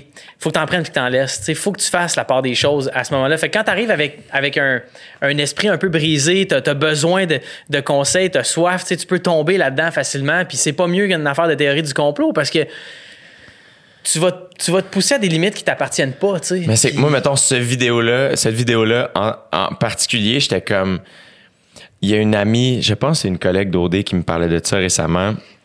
Elle, elle travaillait dans une crèmerie quand elle était kid. Puis leur boss disait peu importe comment le client, comment ça a été avec le client, euh, le prochain, euh, c'est comme C'est un nouveau. c'est un nouveau. Qui fait en sorte que. Puis j'étais comme. C'est. Ça a l'air de. Mais quel bon enseignement que ce ce- ce patron-là de crèmerie, qui peut, ça, ça peut sembler bien euh, inoffensif ou petit, entre guillemets, comme business, mais c'est une fucking business. Genre, Puis quel bel enseignement qu'il a offert à, à- à- à- à- aux gens qui travaillaient pour lui parce que c'est ça la vie, man. Fait que si t'as un client qui te donne de la merde, c'est de la fucking merde. Puis c'est tough, toi, d'être the bigger person, faire OK, là, il est parti, c'était fucking chiant. La prochaine personne a pas besoin de recevoir cette négativité-là. C'est chiant, Ah, c'est difficile. c'est fucking difficile de toi faire ce chemin-là. Mais mettons que lui, il part, puis il t'a mis en tabarnak, puis là, toi, t'es le prochain client, puis moi, je fais comme, bon, qu'est-ce que tu veux, puis whatever. Puis là, là, toi, t'es en colère, parce que là, moi, je suis devenu ce gars-là dans ta vie à toi. Ouais. Puis là, mais toi, de l'autre, puis là, on part une chaîne de merde. Alors que l'inverse est aussi vrai. Mhm. Quelqu'un qui est fucking smart avec toi, quelqu'un qui te laisse passer, là, sur un stop, moi, Je ça fais ça me en rend de auto, bonne moi. Oui! Le plus que je peux, je, je suis vraiment courtois. Mais si je me fais couper mon gars, je peux euh, aller dans des niveaux de, en tabarnak qui sont assez Mais élevés. puis on est tellement niaiseux. Oui. On est, mais c'est super dur parce que c'est un réflexe humain. Ça, ça, ça monte, tu sais, mais mais tu sais, t'en laisses passer 28 sur la route avant, le monde te laisse passer, tout va bien. Tu, tu, tu, tu, tu, tu, tu, puis là, un gars qui se Puis t'as t'as envie de, de déshonorer sa famille pour les sept générations qui suivent, mais comme, c'est ça. C'est, c'est le, moi, c'est mon plus gros struggle. C'est développer mon réflexe d'empathie. Mais c'est c'est parce que tu le dis, c'est un réflexe Ouais. que tu veux le développer. Tu veux avoir ce réflexe-là. Oui. C'est tellement dur se détacher de la réaction des gens. Fait que quelqu'un qui te lance de la haine, le réflexe humain, c'est la défense. C'est ça. Hey, je vais Puis c'est fucking tough de, de contrôler ce réflexe-là. Faire attends là, qu'est-ce que la personne m'envoie? pourquoi elle m'envoie ça? Tu sais, c'est tough de faire ça, mais oui. c'est que tu peux tellement. Genre, c'est, c'est quétaine, là, mais tu sais, genre, j'étais en Afrique du Sud, j'ai beaucoup entendu parler de l'histoire de Nelson Mandela, puis tu lis le livre de Trevor Noah, puis tu lis tous les apprentissages que Nelson Mandela a donné à une société entière, puis c'est grandiose. C'est grandiose. Il a sauvé des. il est- c'est grandiose ce qu'il a fait, tu sais. Fait que c'est la même affaire que Goggins quand il dit genre ouais un jour toi t'es un employé puis l'autre est employeur puis il te fait chier mais à un moment donné tu vas tellement travailler fort que tu vas devenir son employeur à lui puis lui il va reach out man la journée où il va reach out si tu fais ce que lui t'a fait t'as rien appris Non, puis c'est ce que Gandhi disait, tu sais, if an eye for an eye, the world will go blind. if Si, euh, si on est. if euh, an eye If an, if, if an eye for an eye, tu sais, le- le- l'expression Ouais. œil pour œil, là. ouais Si c'est œil pour œil, ben à un moment donné, tout le monde va être aveugle. ouais Parce qu'on a tous quelque chose à se reprocher, puis euh, comme ça fonctionne dans les deux sens, dans le sens où on est tous très intrinsèquement liés. Tu sais, même s'il y a des gens avec qui tu n'as pas de d'affinité euh, au niveau politique ou whatever, on n'a pas le choix de collaborer. On n'a pas le choix. C'est pour ça que moi, les défenseurs des libertés et droits individuels, c'est comme un peu des enfants pour moi. On en a des droits individuels, puis c'est important qu'on ait des libertés, ça c'est sûr et certain. Mais quand ces libertés-là agressent le bien commun, je suis absolument pas d'accord. Je suis comme, ben, à un moment donné, il va falloir que tu acceptes qu'il y a d'autres personnes sur la planète puis que tu pas le nombril du monde. C'est... Puis c'est drôle parce que dans, dans, dans, dans les années précédentes, il y a de ça plusieurs siècles, les gens pensaient que le soleil tournait autour de la Terre. Fait qu'on pensait qu'on était le centre de l'univers parce qu'on était ignorant. Fait que j'ai un peu. Puis c'est pas fin, puis je vais me faire varger dedans, mais c'est pas grave. J'ai déjà reçu des menaces de mort à cause des photos de la zinc. Fait que I can take it. mais je pense que ma je pense que les gens qui écoutent le podcast sont fins moi j'ai j'ai Ben, tant mieux. Puis en même temps, si quelqu'un va avoir une discussion euh, posée à ce sujet-là, moi, je suis très, très ouvert. Tu sais, c'est quoi l'importance des droits et libertés individuelles? Mais c'est parce qu'à un moment donné, le bien commun a primauté, selon moi. Vraiment, tout le temps, tout le temps, tout le temps. Puis plus je m'efface dans ma vie de situations où c'est moi le boss ou whatever, mieux je suis. Plus je sais que je participe à un effort de groupe, un effort concerté, plus je suis heureux. Tu sais, je suis content de mettre mon masque parce que je sais qu'il y a 0,00001% de chance que ça résulte en une mort plus loin. Mais au moins, j'étais à 0. Ouais. 0, 0, 0, 0, 0. Mais il y a aussi l'idée, j'aime beaucoup. euh, les gens que j'admire le plus, c'est euh, beaucoup des leaders silencieux euh, qui parlent beaucoup plus par leur action que par leur parole. Puis là, on est beaucoup dans cette ère-là de inspirer. Tout le monde veut inspirer. puis Tellement de- inspirant. Ah ouais, tu sais, euh, c'est comme la suite de, de, de, de, de l'influence. Là, tu sais, c'est comme, ah ouais, je veux inspirer les gens à être mieux. Puis le- le- je trouve que la, ultimement, c'est bien. Il y a quelque chose de bien dans l'idée de. Mais après ça, il y a quelque chose de super égocentrique, puis de. je- tu veux inspirer ou tu veux que les gens te disent que tu es inspirant? Tu comprends ce que je veux dire? Ben, je sais pas à quel point. Puis là, je suis pas en train de dire que c'est ce que tu viens de me dire, mais il y a beaucoup de gens, je trouve, qui m'ont. J'ai entendu ça beaucoup récemment. Moi, ce que je veux, c'est inspirer. Bon, puis ça, je fais les vraies personnes, je pense pas que Gandhi dit je veux inspirer le monde. C'est comme il fait des shit puis le monde est inspiré. Tu sais comme, je, fait que je trouve que on est plus en contrôle. Ça revient à ce que tu disais de si t'incarnes ce que tu prônes, tu vas inspirer le monde. Comme Moi, je suis tellement d'accord avec toi. Je pense pas que je suis cet exemple-là, mais je pense que toi, tu es cet exemple-là. Puis je me, je me rapporte à quand je mets des vidéos de moi qui bench puis qui rate toutes mes levées parce que c'est trop lourd puis je trouve ça drôle de faire l'inverse de ce que le monde met sur Internet. Ils mettent des, sont vraiment forts, ils sont vraiment bons. Moi, j'aime ça mettre des moments que je, me, je fais. Moi, je sais combien tu benches. Tu me l'as dit, je ne vais pas le révéler. Je vais te laisser ça à toi. je le sais. Puis, tu vois avec cette phrase là. Euh, tu, genre, j'ai jamais sonné aussi douche. Non, mais j'adore Non, mais il y a qu'on a eu cette conversation. Il y a toute une profondeur. Il y a toute une profondeur à ce que tu fais, Jay, dans la vie. Puis je te, je te connais assez bien pour savoir que, tu sais, je sais que tu t'entraînes vraiment beaucoup, puis te- tu mets beaucoup d'efforts là-dedans, mais t'en parles zéro, puis ça paraît pas, puis y a pas, tu sais, tu le montres pas, puis tout ça. Puis moi, je trouve que c'est un excellent exemple. Puis j'aspire un peu à ça, mais en même temps, je trouve ça le fun des fois de me voir m'entraîner parce Ben que, oui. tu sais, je suis diabétique, hein. Puis quand j'ai eu mon diagnostic, je me suis fait dire, Ah, écoute, tu vas Ouais. prendre du poids, puis t'as t'as en espérance de vie, puis j'étais comme, Hum, je pense pas, non. Puis écoute, je me gère tellement bien, mon endocrinologue m'envoie des courriels pour me dire, comme, pour vrai, t'es-tu correct, man? Parce que t'es vraiment bas. Puis je- Connais-tu Sébastien Sasseville? Oui, c'est pas lui qui était allé euh, vraiment loin à pied. Lui, il a traversé a le? Canada C'est à ça. la course. Ouais, ouais, c'est ça. Lui, la même affaire que toi, je pense quand il avait 21 ou 22 ans, Mhm. il s'est fait diagnostiquer, il a, il a reçu son diagnostic de diabétique, puis de type pas un. Probablement, ouais. Et euh, la même affaire que toi, ça fait dire, hey man, tu peux, toi, le sport, mettons, va falloir que tu mettes une croix là-dessus. Puis lui, il a fait l'inverse. Il a fait, quoi? Fuck that. Il a, il a, il a, il a monté l'Everest en 2007 ou 2008. Ah ouais? Il a été au, je- si je me- Jusqu'au sommet. Jusqu'au fucking sommet, mon gars. Wow. Je sais, je veux pas m'avancer, mais tu sais, mettons, dans le monde diabétique, c'est une crise de sommité, mettons, là. Ben non, mais c'est une hostie de légende. Il a fait des ultramarathons, des Ironman plusieurs fois. Puis quand il a traversé le Canada, dans le fond, un de mes très bons amis, Patrick Saint-Martin, qui est un des réalisateurs de chez Cozy, Ok. fait qu'il y a bien des clips humoristiques qui Ouais, sont ouais. faits par Cozy. Ben, Pat, euh, c'est sa boîte. Euh, c'est un de mes très, très bons amis. Puis Pat était comme son coordonnateur. Fait que Pat, euh, traversé le Canada en suivant Seb Sasseville qui courait, tu sais. Moi, j'ai couru avec eux quand ils passaient à Montréal. Ah ouais? Ouais. C'est malade, man. Ce Wow. gars-là est sick. Mais C'est un exploit. affaire que toi. C'est un exploit parce que c'est très difficile la, la condition euh, diabétique euh, parce que c'est plein d'affaires. Tu l'as su quand? Moi, j'avais ça, ça va faire six ans. J'ai su en 2014, octobre Voyons, 2014. hostie. J'avais 29 ans. Comment, qu'est-ce qui a fait que J'ai perdu 25 livres en un mois. Je mangeais comme une vidange. J'allais pisser 15-20 fois par jour. Je buvais 7-8 litres d'eau. T'es-tu devenu diabétique ou tu l'as toujours Non. été puis tu savais pas? Euh, Dans mon cas, c'est un mélange. des- C'est très, très spécial ce que, ce que j'ai comme. euh, je peux pas rien faire comme les autres. Là, fait que euh, moi, c'est le type 1.5, dans le fond. C'est que j'ai des, j'ai des, j'ai des signes dans mes prises de sang puis dans, dans mes anticorps de- du type 1, mais j'ai aussi un, une espèce de trouble métabolique comme le type 2. Euh, je produis encore assez d'insuline pour me faire survivre plus longtemps qu'une personne qui est juste de type 1. Mais euh, si si j'arrête l'insuline demain matin, euh, deux semaines, je peux crever là, comme ça. Fait que je m'injecte de l'insuline, puis écoute, je suis encore en train, je suis encore en apprentissage. Ça fait un an que je suis euh, à l'insuline. Puis euh, moi, il y, a- il y a des sports, euh, il y a des façons de faire du sport que j'ai peur de faire parce que j'ai peur de dropper beaucoup. Euh, puis c'est quand même assez dangereux. En fait, ce Ben qui oui. est dangereux, c'est à long terme, c'est d'être en hyper, donc avoir des, des taux de glycémie sanguine qui sont taux de glycémie taux sanguin, en tout cas la glycémie élevée. Euh, avoir un taux de sucre très élevé à long terme, c'est pas bon. Puis avoir un taux de sucre très bas à court terme, c'est vraiment pas bon. Qu'est-ce qui fait que ton taux de sucre bouge? Comment Si- je me comment je m'alimente. C'est ça. Fait que Ben, si tu fais du sport, écoute, c'est- c'est très mais si- simple, si, tu fais du sport, ton taux de sucre baisse. Ben, Ça va, ça va dépendre.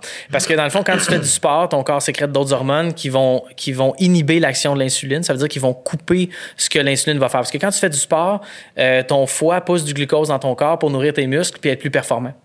Euh, le problème, c'est que l'insuline va prendre ce glucose-là puis va le métaboliser, va le transformer en énergie. Puis dès que l'énergie est brûlée, tu en as besoin d'autre. Ton cerveau, tes organes fonctionnent euh, avec de l'énergie qui est le, le glucose sanguin. Euh, puis toi, ce que tu veux, c'est toujours être en équilibre. Fait que quand ton pancréas fonctionne bien, tu as deux hormones qui peuvent réguler ça. Tu as le glucagon qui va inhiber à 100% l'action de l'insuline, puis tu as l'insuline. Fait que l'insuline va métaboliser. Le glucagon va arrêter l'effet de l'insuline. Fait que si toi, puis moi, mettons, on décide qu'on s'en va courir 100 km, puis moi, je suis à l'insuline. euh, moi, il faut que je me faut que je me pique moins parce que je sais que j'en manque. Tandis que toi, ton corps va compenser. Euh, c'est quand même. je veux l'expliquer pour que les gens comprennent bien. C'est que mon endurance n'est pas pareille. Vu que j'ai de l'insuline dans mon corps, ça se peut qu'à un moment donné, j'aille trop d'insuline pour le nombre de pour le, le glucose que j'ai. Puis vu que mon pancréas fonctionne pas bien, mais la sécrétion de glucagon, elle se fera peut-être pas nécessairement bien, puis les hormones sont tout fuckées.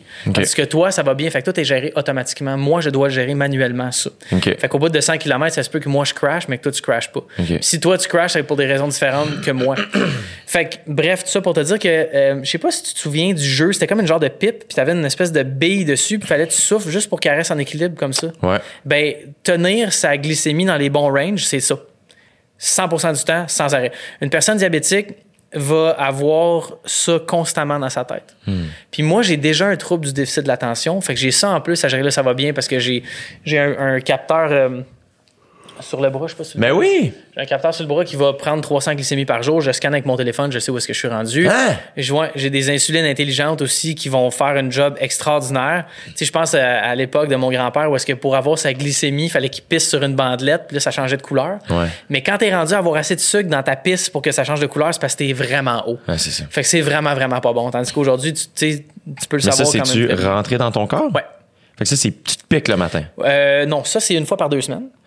Ah, tu laisses ça là. Ouais. Deux semaines de temps, je mets ça. Il y a une aiguille qui rentre avec une sonde, puis la sonde va dans ton liquide interstitiel. Hein? Puis le liquide interstitiel a euh, le même taux de glycémie que ton sang, mais avec un, un lag d'à peu près 15 à 20 minutes environ. Fait que je peux le savoir un petit peu plus tard. Mais ce qui est le fun, c'est que ça me donne des tendances. Fait que ça me dit si je suis en train de monter vraiment vite ou en train de descendre vraiment vite. Fait que je peux prendre des décisions éclairées. Quand t'es au contrôle de ma Y a-tu des glycémie, notifications, genre? je peux en avoir si je veux. ouais. Non. Mais je me connais tellement bien que je sais exactement. Après des années, tu sais, tu. Ton tu- énergie, tu ça, là. tu le sais, là. Mon énergie, comment je me sens. Je sais que quand je suis très très haut, je commence à. Facilement, je, je suis pas patient. Ouais. Puis je sens que j'ai du feu dans le corps, là. C'est vraiment pas le fun. Quand je suis très très haut, là, Qu'est-ce que tu fais pour baisser? je me pique à l'insuline. Ou Mais- sinon, je vais courir. Mais en même temps, c'est ça que je, je l'insuline, ça fait dropper Exactement. le sucre dans le sang. Ouais, mais dans le fond, tu manges. OK, tu as un bol alimentaire. Dans le fond, la bouchée que tu manges, elle arrive dans ton estomac. Puis après ça, ben, dans ton estomac, elle est digérée, ça va dans ton intestin pour prendre les nutriments. À partir de ce moment-là, ton corps sécrète de l'insuline. L'insuline va métaboliser ce que tu as mangé, donc peu importe si c'est des protéines, des glucides, whatever, en glucose. Tout se transforme en sucre, finalement. Fait que tu manges du sucre naturel ou de la castanade ou du sucre raffiné, c'est du fucking sucre. Fait que là, moi, je je suis comme un peu tanné d'entendre ces affaires. Ah, ce sucre-là, il est vraiment meilleur. Non, vraiment pas. C'est du sucre pareil. Ça, ça, c'est ça que ça fait. Tu sais, s'il est raffiné, il va faire un plus gros spike dans ton sang, mais il est pas, il est pas moins bon, il est juste, il agit différemment Le dans ton... sucre, c'est fucked up. C'est pas bon. Ça se peut-tu? Ben, c'est l'équilibre qui compte. Ouais, c'est ça. pas grave, là. Ouais, ouais. Je veux dire, euh, ça dépend c'est quoi ton, ton but, tu sais. Euh, faut jamais que la perte de poids soit un but, honnêtement. Je pense que c'est très important de savoir ça parce qu'il y a tellement des façons drastiques de perdre du poids qui sont extrêmement dangereuses pour le Mm. métabolisme puis qui peuvent créer d'autres problèmes après. Je pense que tu veux être en forme, tu veux être en santé, tu veux avoir de l'énergie, avoir une présence. L'énergie, c'est une. C'est vraiment quelque chose de. Je voulais t'en parler de ça aussi. Euh... Toi, tu bois plus depuis combien de temps? Six ans et demi. Six ans et demi. Ouais. Aucune goutte, là. Genre, même pas. euh, Mais je sens les vins. Ça, j'aime ça, sentir le vin. Ouais. ça. euh, Est-ce que c'est dur? Le plus dur, j'imagine, ça a été le premier six mois, genre. Même pas, man. J'étais comme si j'étais rendu là. Ouais. Qu'est-ce a fait? On en a-tu parlé la dernière fois? Qu'est-ce qui a fait que t'as fait fuck that, j'arrête? Marie puis moi, euh, juste avant. Hmm. Juste avant qu'on se fiance, on a dit ce serait le fun d'arrêter de boire parce qu'on trouvait des fois que c'était facile d'entrer en contact intime quand on était chaud d'ail. Parce que euh, au début de notre relation, c'était difficile parce qu'on arrivait de deux univers complètement différents, puis on avait chacun nos issues, puis tout. Puis on trouvait ça trop facile de euh, s'appuyer sur l'alcool pour comme lubrifiant social. Là, j'ai fini ma phrase ce coup-là. Euh, comme, pas comme tantôt avec la décharge. Euh, pour les gens qui, qui nous écoutent. Euh, fait que. Fait qu'on s'est dit, on va arrêter de boire par principe. Puis moi, l'alcool a, a- a fait des dommages dans ma famille aussi. Fait que c'était au nom des gens qui ont, qui ont souffert de ça. Ça me tentait d'arrêter. Je voulais me positionner comme un, un peu un phare pour les gens qui boivent trop, qui ont des problèmes d'alcool. T'avais-tu déjà fait un mois sans alcool, mettons? Non, jamais. T'avais même pas testé. Mais je buvais pas tant. Mais quand je buvais, c'était pour me torcher la face, là, à côté. Je pouvais pas boire un peu, whatever. Puis je, je préférais la personne que j'étais en état d'ébriété. Donc, Oh! donc, en état d'ébriété, pas d'inhibition. Euh, J'avais un meilleur jugement. J'étais pas anxieux. Euh, j'étais vraiment peaceful avec tout le monde. J'écoutais. J'étais calme. Tandis que quand j'étais pas chaud, raide, euh, je, je, je me supportais pas. là, C'est quand même rare, en plus, qu'on... Moi, j'étais un happy drinker, mais tu sais, l'alcool, c'est un, un, un dépresseur. Ouais. Moi, j'étais hyper. Fait que ça me, ça me ramenait un peu sur le plancher des vaches, si on veut. OK. Puis, euh, j'ai été vraiment chanceux parce que j'avais déjà des signes du diabète dans mon système. Ça peut être très dangereux parce que l'alcool, c'est un hypoglycémien, donc ça peut t'amener sous la- le taux normal de glycémie. Puis quand tu tombes là, mais ton cerveau manque de gaz, euh, manque de glucose, puis tes organes aussi. Fait que tu peux tomber dans le coma, faire de l'épilepsie. C'est vraiment pas nice. Puis ça peut avoir des séquelles permanentes sur ton corps. Fait que euh, j'ai été vraiment, vraiment chanceux de, de- de- de faire attention. Fait que, tu sais, hangover, là, tu sais, c'est vraiment important de s'hydrater comme il faut, de manger, de Ouais. s'assurer qu'on a une réserve de glucose pour, comme, euh, Passer au travers de la pour journée. passer au travers le, le- le- le- hangover. Tu sais, Ouais. Une personne en santé, c'est pas grave, mais tu sais, juste au cas, mettons. Euh, puis, euh, ouais, c'est ça. Fait que je préférais la personne que j'étais quand j'étais en état d'ébri- d'ébriété. Puis après ça, j'ai arrêté. Puis honnêtement, ça, ça a Comme, été comme. La, la dernière soirée, là, quand t'as fait essai de main, là, Ouais, c'est, comment tu t'es préparé à arrêter de boire? Genre, y a-tu... un- j'ai juste arrêté. Fait que t'as- Il y a- a pas a- n'y a de rituel, il n'y a pas eu de cérémonie. C'était juste comme, bon, mais OK. Puis là, je disais au monde, je bois pas. Puis t'es comme, ah ouais, ça fait-tu longtemps? Ouais. Je donnais pas d'informations parce que c'est pas une discussion que je veux avoir. Parce que c'est pas une discussion qui est agréable à avoir avec personne. Parce que dès que tu rentres dans la discussion de ouais, mais moi, euh, je bois parce que c'est parce que tu sais que la personne a un problème d'alcool. Hmm. Je, je le sais, les gens, comment ils me parlent. Il y a des gens qui sont curieux, ils me posent des questions, c'est agréable. Mais dès que ça devient désagréable, je sais. Mais dès que les gens se justifient, eux, et qu'ils remettent comme, ça à tu eux. peux boire, man. Moi, je suis pas, je suis pas ton Ouais. père. Là. T'es Tu pas, pas dans le jugement parce que Zéro. c'est ça. Zéro. Moi, des fois, je vais, euh, je vais, je vais souper avec des amis, whatever, puis quand les gens sont comme, Ah, on boira pas, Alex est là, puis je suis comme, hey, pour vrai. C'est un choix que j'ai fait pour moi. Faites Ouais. ce que vous voulez. Si je vous inspire à réfléchir à votre consommation d'alcool, fine. Mais si vous le faites parce que je suis là, on s'en calisse parce que tu vas arriver chez vous et tu vas te dévisser un 40 onces, là. C'est comme. Mais il y a aussi une affaire de, tu sais, moi, mettons, euh, ça revient au consentement, mais tu sais, j'ai fait deux fois le mois sans alcool. Puis, euh, où je t'avais pris en photo d'ailleurs. ouais, absolument. Puis ça a été des mois. Moi, ça, la deuxième fois que je l'ai faite, la fois où on s'était rencontrés euh, avec euh, la gang de la, de de la fondation. euh, Jean Lapointe. Ouais. Qui, qui était fucking nice. Euh, cette fois-là, ça a été vraiment une fois. euh, en fait, c'est que j'ai réalisé à quel point, quand tu dis que tu bois pas, beaucoup de gens, ah ouais, ils insistent. Ah, t'es plate. Ouais, puis c'est comme. Je sais pas même. Et, et là, ma carte, c'était je fais le mois sans alcool. Puis là, tout le monde est ah, Ah, cool. ah, ok, c'est chill, tu sais. Ouais. Mais alors que je fais, hey man, calisse-moi pas un verre dans la gueule. T'es pas supposé faire ça. Ouais. Tu sais, puis je suis même pas supposé d'avoir un argument pour te demander à ne pas me faire consommer quelque chose dans mon corps à moi. Fait que puis il y a quelque chose de moi mettons le, le mois sans alcool que j'ai fait c'est euh, c'est en 2019, février 2019. Ça a été man depuis j'ai j'ai pas je fais plus de sieste. Moi je faisais big time des siestes là, Ah ouais? ah, tous les jours. Moi, C'était- j'haïs ça, man, je me couche- réveille. ben aussi j'étais dans un rythme beaucoup de spectacles, fait que Ah je me ouais, couchais ben tard, ouais, je me levais tard, euh, je buvais après les shows, euh, tu sais là une sieste avant le spectacle tout le temps. nan, nan, nan. Et, et là ce mois-là j'ai fait je vais je me, je me suis toujours quand même pas mal entraîné, mais là ça a été un game changer là. là. J'ai comme je me suis entraîné tous les jours, tu sais, minimum 15 minutes. Fait qu'on, moi, mon trainer, on variait les trainings pour vraiment récupérer aussi. Ça, l'énergie que j'ai eue, Ben je oui. peux même pas imaginer après six ans et demi.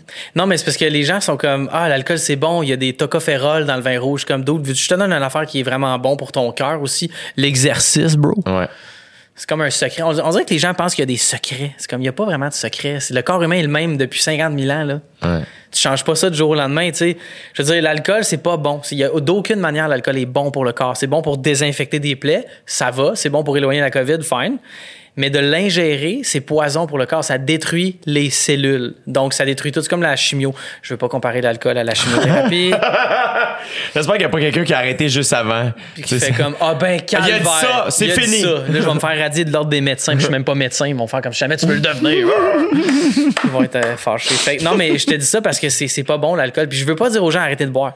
Mais c'est quand la dernière fois que tu as entendu une histoire inspirante qui commençait par on était chaud raide Ouais. chez Maurice à Saint-Lazare, Ouais. puis là on a Ouais. ça arrive pas, tu sais. Puis, puis c'est pour. Moi, j'ai dit, quand je le dis, j'ai des gens qui m'écrivent. Là, j'en parle avec toi maintenant. Je sais qu'il y a des gens qui vont regarder le podcast, qui vont l'écouter, qui vont m'écrire. Ouais. Hey, moi, je pense que c'est vraiment un problème dans ma famille. Ben, prends action. À ce temps que tu le sais, man. Puis qu'il y a des gens qui vont t'encourager là-dedans. Tu sais, c'est pas, c'est pas pour rien qu'il y a de plus en plus de bières sans alcool. Quand on change le monde, on change l'économie et non l'inverse. Tu sais, la bière sans alcool, au début, euh, il y avait presque rien. Là, il y a la Bocale, euh, qui est une microbrasserie québécoise qui fait que de la bière sans alcool. D'autres, c'est incroyable. C'est vraiment, vraiment bon. Les vins sans alcool, encore, je trouve ça pas buvable. Puis je Ouais. m'excuse à ceux qui en font. Moi, j'ai vraiment de la difficulté avec ça. Mais euh, c'est parce que les gens se conscientisent. Puis en- je reviens, je fais le lien avec ma fondation. Les gens vont se conscientiser sur les méfaits de l'utilisation excessive du temps d'écran de loisirs, des médias sociaux, du numérique, l'impact que ça a sur les familles, la connexion, la réelle connexion. Puis quand on va changer ça, on va changer de plateforme. On va pas aller cogner chez Facebook demain faire comme on sait que vous, vous valez des milliards en bourse, mais on aimerait ça que vous arrêtiez deux secondes. Ben présentement, il n'y a pas de loi, il n'y a pas de cadre. C'est un peu le Far West aux États-Unis. Il y a YouTube Kids qui est, qui est, qui est épouvantable. Au Canada, au moins, on est régi par des lois sur la publicité faite aux enfants qui sont très sévères. Puis la même affaire pour vendre des produits. On est quand même bien euh, encadré au Canada. Pas encore assez pour faire face aux médias sociaux, mais tout de même. Euh, puis nous, on, on- on- on milite pour ça beaucoup. Fait que quand on va changer les gens, on va changer les comportements pour des gains qui ne sont pas économiques, mais pour des gains qui sont personnels, des bienfaits humains, on va changer l'économie. L'économie n'aura pas le choix de s'adapter parce que à un moment donné, il va falloir qu'on continue à payer nos affaires, tu comprends? Puis que tout le monde embarque là-dedans. Fait que c'est un peu ça le rôle de la Fondation, c'est de faire prendre conscience du- aux gens du pouvoir qu'ils ont sur leur utilisation, avec des données scientifiques qu'on vulgarise, parce qu'on dit, écoute, on sait que si tu passes plus que 4 heures par jour de temps d'écran de loisirs, euh, tes marqueurs de santé physique, santé mentale diminuent de façon euh, du double à chaque fois que tu doubles de deux heures. Et puis ça, c'est un rapport de la santé publique euh, régionale de Montréal qui est sorti l'année passée. Jean-François Biron, vous pouvez aller euh, googler ça, qui est dans mon comité aviseur de la Fondation aussi. T'as un Euh, comité aviseur. J'ai un comité aviseur qui est composé de gens qui font soit de la recherche. Là, euh, pour ceux qui savent pas de quoi on parle, Fondation Le Ciel. c'est ça, j'ai parti d'une fondation qui s'appelle le Ciel, ça veut dire le Centre pour l'intelligence émotionnelle en ligne. Le but, en fait, euh, puis je le résume bien dans le manifeste au début, c'est Le drôle. comment- manifeste, on peut-tu le trouver sur ton site? Sur le site, ça sort le 4 octobre. C'est ça. Le, le- le podcast va sortir. C'est un lundi, le 4 octobre? Euh, le- c'est un dimanche. Bon, mais ça, ça sort le 5. Fait Ok. que c'était hier. C'était hier. Fait que hier- Félicitations! Merci, hey, yes sir. Merci, Jamie, pull that up. Euh, ouais, non, non, c'est ça. Euh, fait qu'on, on- le manifeste va être sur le site, mais en gros, ce qu'on veut, c'est ça. C'est d'une part, on fait de la sensibilisation auprès des adolescents, on fait de la prévention aussi. On ouvre un dialogue avec eux dans un, dans un atelier qu'on fait euh, dans les classes. Fait que ça dure une période, c'est pas long. On fait une classe à la fois parce que vu que c'est un puis là, on, on- là, je sais pas où est-ce qu'on va être rendu euh, au 5 octobre, là, mais avec la, la, la COVID et tout ça, c'est quand même assez particulier comme précaution à prendre et, et, et choses à faire. Fait qu'on va dans les écoles secondaires, c'est pas moi qui donne les ateliers. Il y a des formateurs, des personnes qu'on forme. C'est, des, c'est par les jeunes pour les jeunes. Donc, des gens qui sont au début de leur étude en médecine, euh, des gens qui sont au début de leur étude en travail social, des choses comme ça. Puis, on les rémunère de façon symbolique pour qu'ils aient parlé avec les jeunes. Fait qu'on a tout un programme qui a été C'est fait. tellement hot. C'est malade, on est les seuls à faire ça avec Jean Lapointe qui, eux, euh, œuvrent au niveau de la cyberdépendance secondaire 1-2. Nous, c'est vraiment au niveau euh, du numérique secondaire 3, 4, 5. Fait que le, le- le- le- le deuxième cycle du secondaire. Puis dans le fond, c'est que 50 du temps, on va amener de l'information sur les mécanismes des plateformes numériques, sur les mythes du numérique? Est-ce que si je vais sur Internet ou je vais lire sur Internet, je vais moins lire de livres? Est-ce que Internet nous rend moins social, plus abruti, tout ça? Fait qu'on brise des mythes un peu avec eux. On n'est pas là pour diaboliser, on n'est pas là pour condamner, parce que c'est vraiment important qu'ils apprennent à se servir de l'outil adéquatement, euh, tout en sachant que l'outil n'est pas neutre, puis que l'outil a, a un gain avec leur présence en ligne. Mais ça, c'est fucked up. Quand t'apprends que l'outil n'est pas neutre, c'est comme dire qu'un marteau. Et le parallèle avec le marteau se fait pas du tout, parce que le marteau, il est pas dans ta chaîne en train de te dire, viens, viens. Non, c'est ça, mais Viens, viens. à la base, c'est que la perception que les gens. Mais parce que ça, ça a commencé comme ça. C'est ça. Puis là, mais c'est ça, la perception de nos ordinateurs ou de nos téléphones, c'est que c'est un outil. Hey, je ça, pensais la pas d'appeler quelqu'un.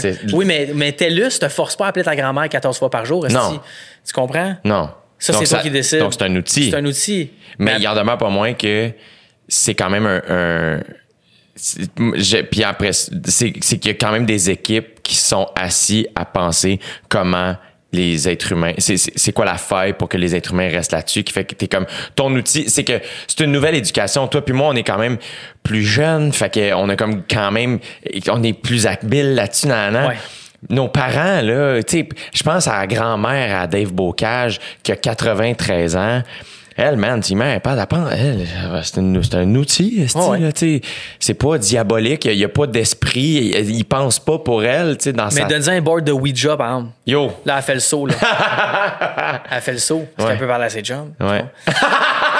Mais non, non, mais t'as as 100% raison. Puis c'est un autre. En fait, les enjeux qu'on a ciblés le, le plus avec des rapports du Pew Research Center puis de Common Sense, qui sont deux organismes qui font beaucoup, beaucoup de recherches euh, scientifiques sur ces sujets-là, c'est le fait que les jeunes ont de moins en moins de connexions réelles avec les autres. Donc, ils préfèrent établir des connexions par le numérique pour avoir des amis, euh, ça, des, des- trucs comme ça. Puis l'autre affaire, c'est le clash générationnel. Mes parents, qui ont probablement dans le même âge que tes parents, nous, les parents qui ont des ados présentement, donc entre nous deux et, et- et nos parents, puis les ados, on s'en sert toutes pas de la même manière parce qu'on n'a pas appris à s'en servir de la même façon, puis on n'est pas arrivé au même moment dans le développement de ces outils-là. Fait que ça, c'est comme la tour de Babel un peu. Tu comprends? On a quelque chose à faire tout le monde ensemble, mais on ne on parle pas la même langue. Absolument pas. Fait que ça, c'est deux enjeux qu'on a ciblés. Fait qu'on va parler de ça aux jeunes, puis en même temps, ce qu'on fait, c'est qu'on les écoute. Parce que je trouve que dans l'espace public, puis dans un paquet d'affaires, on n'a pas assez. Puis tel jeune a fait un power move récemment. Ils ont un conseil de jeunes. Oui, avec Nick Ouellet. Avec Nick Ouellet. Extraordinaire. J'aime tellement Nicolas. Extraordinaire. Euh, J'aime tellement son, sa pertinence, sa prestance, sa classe, son intelligence. Ce gars-là, pour moi, c'est un gars parfait. Là. Il est, euh, mais il- il- il- je l'ai reçu deux fois au podcast. Euh, Je, je le considère comme un, un- un ami, tu sais, plus éloigné. Somme toute, là, je l'estime énormément. C'est un gars que j'admire beaucoup. Mais c'est un gars, tu disais tantôt, tu sais, qui- euh, on parlait d'humilité. Il, il- il- il- malgré sa grande intelligence émotionnelle, culturelle, de, name it, il y a une humilité Oh, il gigantesque. fait pas de bruit, il est comme, il est je extraordinaire. Puis il fait, il fait bien ce qu'il fait. C'est vraiment une bonne personne, je trouve. Quand elle jeune, quand j'ai vu que t'es jeune, on, on choisit Nicolas pour ça, j'étais comme, ah, bravo, Ouais, ouais, meilleur bravo, calice. Meilleur choix. J'étais Ouais. vraiment content. Puis ce qui est le fun, c'est qu'il donne la parole à des jeunes parce que quand t'es ado, t'es entre deux. Tu t'es entre l'enfance où on répond à tes besoins primaires, t'es entre l'âge adulte où on te laisse à toi-même à 100%. Puis c'est comme, t'as 18, tu peux boire, checker de la porn, puis avoir un permis de conduire. Bonne chance! Alors que moi, à 35 ans, je suis comme, oh my god, j'aurais aimé ça qu'on m'explique des affaires, tu sais, ou j'aurais aimé ça en étant ado, exprimer des choses puis que les adultes répondent. Parce que moi, le rapport aux adultes que j'avais, c'était catastrophique, là. Euh, ma mère était overprotectrice, euh, mon père, je le voyais pas souvent, mais j'avais, j'ai quand même eu des très très bons parents qui ont fait des choses extraordinaires. Je les aime d'un amour euh, incommensurable. Il y a pas de limite à l'amour que je porte envers mes parents. Puis tout ce que je fais dans la vie, je le fais pour eux autres, parce que je, je suis conscient qu'ils sont pas capables de me donner ce qu'ils ont jamais reçu. Mais après ça, tout le, le cadre autoritaire, le professeur, directeur et compagnie, mon gars, moi, j'étais un- une tempête, là. Je, j'étais pas, je pouvais pas. C'était comme, non, j'avais un rapport à l'autorité qui était très, très problématique. Puis pourquoi je dis ça déjà? C'est que je sentais pas que j'avais la place pour m'exprimer. On prenait des décisions pour moi alors que j'étais conscient de l'impact de ces décisions-là, mais je pouvais rien dire. Fait qu'on me, on, me- on, on- on me muselait, puis on muselait tous les autres autour de moi qui avaient peur de parler parce que probablement qu'à la maison c'était pas pareil ou whatever, je sais pas. Mais moi je parlais, tu comprends? Mais je t'ai jamais entendu. Alors là que je vois un peu une révolution qui se passe en ce sens-là, je suis vraiment content. Donc avec les ateliers, on veut entendre les jeunes sur leur manière de s'en servir parce que c'est comme ça qu'on va tracer la manière de s'en servir pour demain, parce que ça va pas. Écoute, ma fondation, dans deux ans, je peux pas faire comme voici le bilan, on a fait ce qu'on avait à faire, ciao, bye, je mets la clé dans la porte, puis euh, j'ai réussi. Ben, puis le pire, c'est qu'il y a personne qui aime se faire faire la morale. Mais non, Jamais on n'est pas dans là la pour vie. Il y a Moi, je suis personne. qui, man? Tu les stories que je poste, là? Je suis pas le plus brillant de la, de, de- de la gang, puis des fois, j'ai du fun, je mets des niaiseries, d'autres fois, je mets des affaires pour flasher un peu, parce que, bon, euh, évidemment, il y a une partie de moi qui aime ça être validé, comme, comme tout le monde. On l'a à certains niveaux. Moi, ça paraît plus. J'ai des amis qui font comme, toi, tu t'aimes quand même un peu, puis je suis comme, non, c'est plutôt l'inverse. J'ai des fois, j'ai de la difficulté à m'aimer, donc je mets des affaires vraiment futiles, où est-ce que les gens vont faire comme, wow, puis je vais faire comme, nice. Mais je le sais quand je vais me coucher le soir que je pleure en boule, je suis comme, Ah, j'aurais pas dû faire ça. Je te, je te, le- je te le de manière exagérée, Ouais. je suis pas, je suis pas de même, mais Non. je le fais quand même pour ça des fois. Tu chemines là-dessus, par contre. Oui, puis je, je le dis que je chemine. Je le dis pas pour me faire réconforter, je le dis parce que je. Man, moi, quand j'ai commencé à faire des crises de panique en rentrant à l'école de l'humour, mon gars, je pensais crever sur place. là. Puis ça a duré deux ans de temps, puis je ne sortais plus. Ça- je faisais des crises de panique tellement fortes que je paralysais d'autres. J'étais pas capable de bouger parce que j'avais peur de, de faire un AVC, j'avais peur de, de, de, casser en deux, j'avais peur de devenir fou, j'avais peur de, de me mettre à, à, à, plus voir clair, de devenir schizophrène instantanément, j'avais peur d'un paquet d'affaires, man. J'avais peur de tout. Puis à un moment donné, j'ai dit là, ça suffit. Puis je sais que si j'avais eu une voix comme celle que je pense que j'ai en toute humilité, Ou du moins, le, le- le micro que tu portes devant des gens qui ont. qui, qui ont ça parce que tu sais la fondation c'est pas moi c'est toute l'équipe au complet honnêtement. On est on est plusieurs. Tu sais ça je te disais l'autre fois comme tu me dis comment ça va la fondation je suis comme on est comme genre 25 C'est malade. T'as fait comme pardon. Puis tu sais, c'est un comité aviseur, un comité d'inclusion aussi. On a décidé de, de faire ça. L'idée était déjà en branle avant le Black Lives Matter. Puis on a voulu, parce que moi, j'ai fait souvent des campagnes pour des communautés marginalisées. Les itinérants, les personnes en situation de pauvreté, euh, les musulmans à Québec après l'attentat de la Grande Mosquée. J'ai toujours aimé ça, donner mes plateformes à des gens qui n'avaient pas de voix dans les médias ou quand il y avait une voix dans les médias, que c'était pour des intérêts de clics puis de- de- de- d'affaires comme ça puis de sensationnalisme puis moi ça m'écœure fait que puis je me dis que si on veut aider tout le monde, on doit absolument commencer par les gens qui ont le plus besoin d'aide. Fait qu'on a fait un comité où on a pris des personnes issues de communautés marginalisées. Personnes noires, euh, personnes grosses. Oui, je dis personnes grosses. Je pense que c'est le terme approprié. Euh, je pense à Julie Artachot, qui est dans, qui est dans mon comité, qui est photographe, qui est aussi activiste pour le, contre la grossophobie. Euh, on a les personnes homosexuelles, les personnes trans, les personnes autochtones et les personnes à mobilité réduite. J'espère que j'en oublie pas. Tout est sur le site. J'ai beaucoup d'informations. Ouais. Mais euh, ces personnes-là sont pas là pour être des tokens. C'est pas genre, hey, on a un comité d'inclusion, on est chill, on est politically correct. Ces gens-là sont rémunérés pour leur euh, créativité, leur, contenu.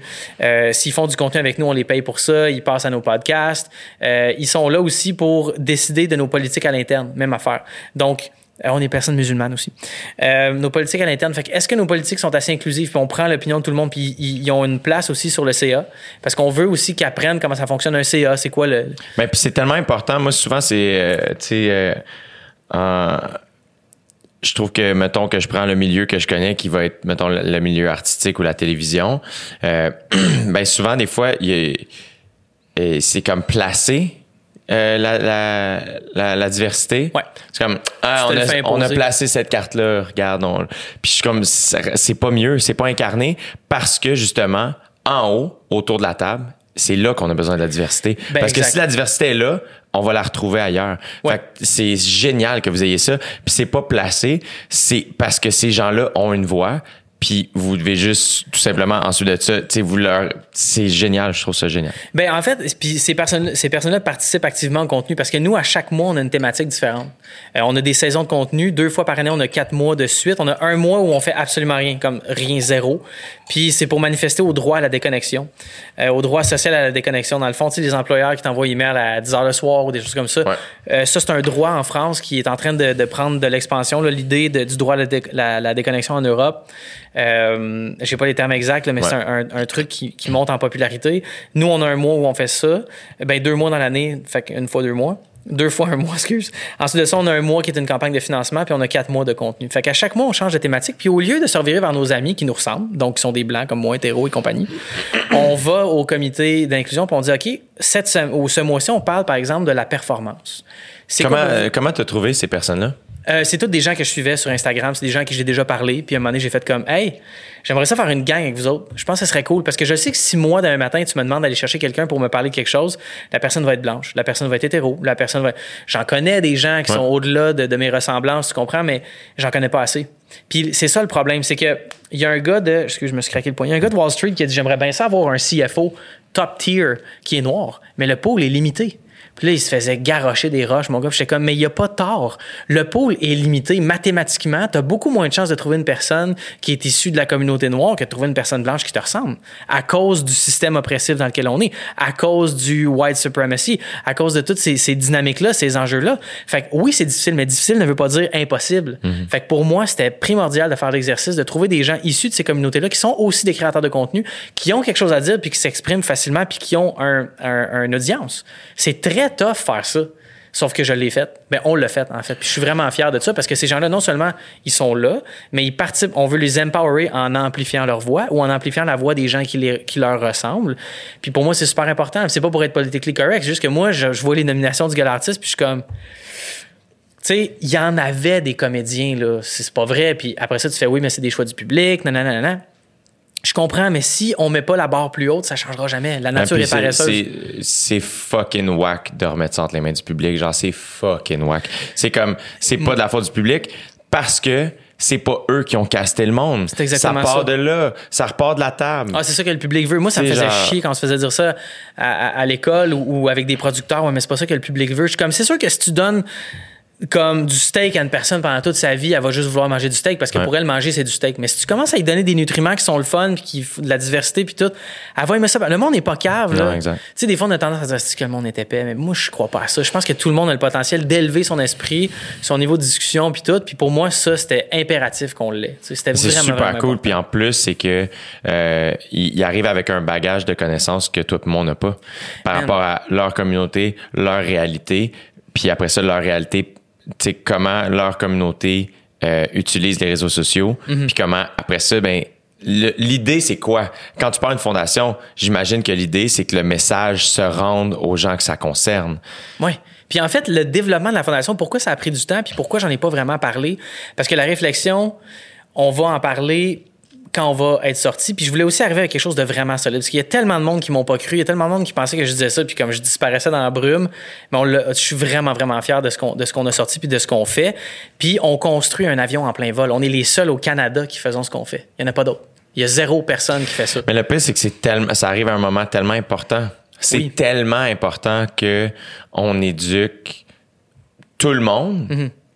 Et particulièrement, je dis les jeunes, mais je me considère Ben oui, dans la gang, là, tu sais, de, faut qu'on s'éduque là-dessus. On le connaît pas, ce bébé-là. On sait pas comment ça marche.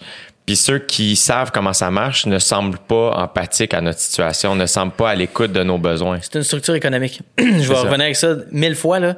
Mais le problème, c'est que le data qu'on a sur les gens nous permettrait de faire des avancées incroyables au niveau de la science des soins en santé mentale. Si tu es capable de prédire ce qu'une personne a envie d'acheter, parce que tu as étudié son comportement à la lettre pendant des semaines et des semaines sur son temps passé sur un écran, tu es capable de dire si elle s'approche de la dépression, si elle a un trouble anxieux, si elle a un, un trouble obsessif-compulsif, s'il y a un enjeu de santé mentale, parce que tu peux associer des manières d'utiliser les médias sociaux et des enjeux de santé mentale, je suis convaincu de ça. Je le sais d'instinct. Puis ce qui est vraiment fantastique, là, je vais me vanter parce que j'aime ça faire ça. Mais depuis le début, je travaille avec une fille qui s'appelle Emmanuel Parent. Emmanuel, je l'ai découvert par hasard après que, que j'ai fait ma vidéo. Elle m'a écrit un courriel. Elle décrivait point par point la vidéo que j'avais faite. J'y ai dit, qu'est-ce que tu fais dimanche? On va prendre un café. Ça faisait 20 minutes qu'on était ensemble. Je dis, Emmanuel, je t'engage. Go.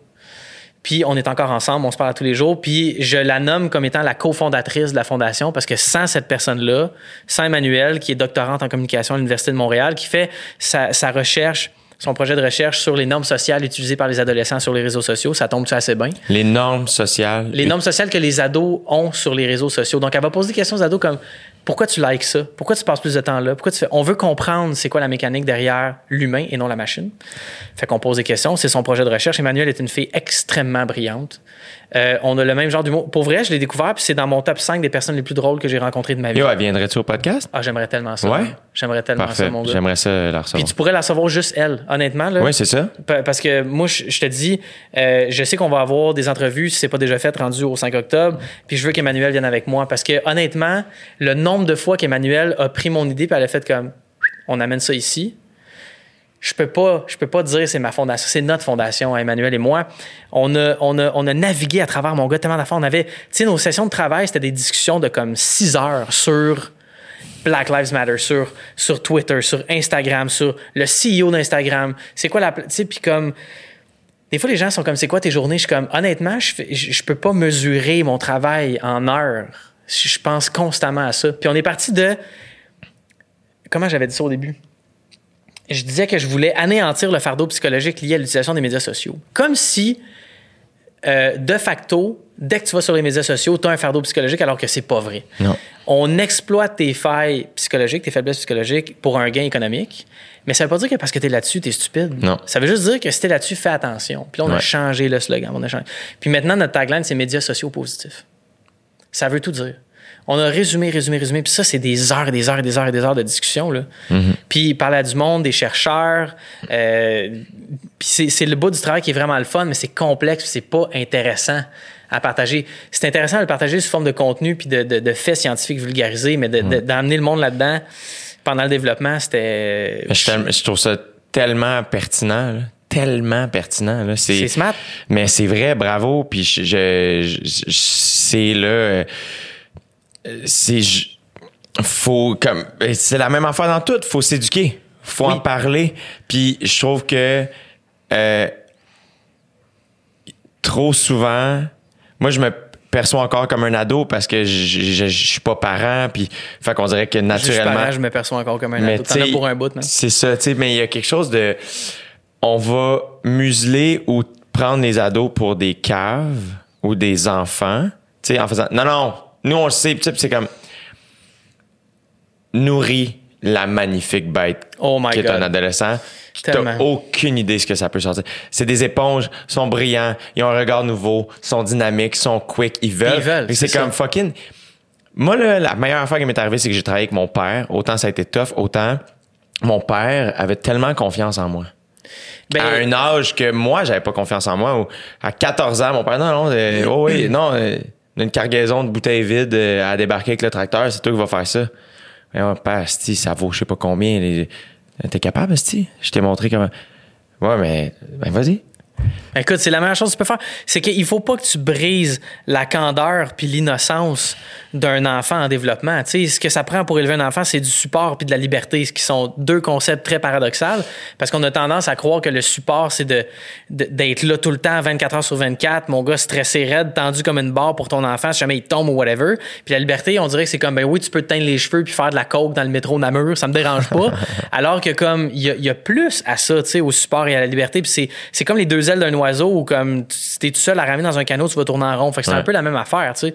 Euh, Moi, le va- Vas-y. Non, non, non, vas-y, vas-y. Mais euh, j'ai pas d'enfant, là, évidemment. Puis, mais. Es-tu certain? Esti. J'ai- à un moment donné, à la fin de mes shows, je disais ça. Je, je revenais, puis les gens étaient debout des fois. Je suis comme, euh, tu sais, ben, ben, euh, ben, vous pouvez vous rasseoir. Ben, dans faites ce que vous voulez. Tu sais, je suis pas votre père, parce que, à ce que j'espère. J'ai mais t'imagines, Esti, arriver à du loup, puis t'apprends. C'est ça.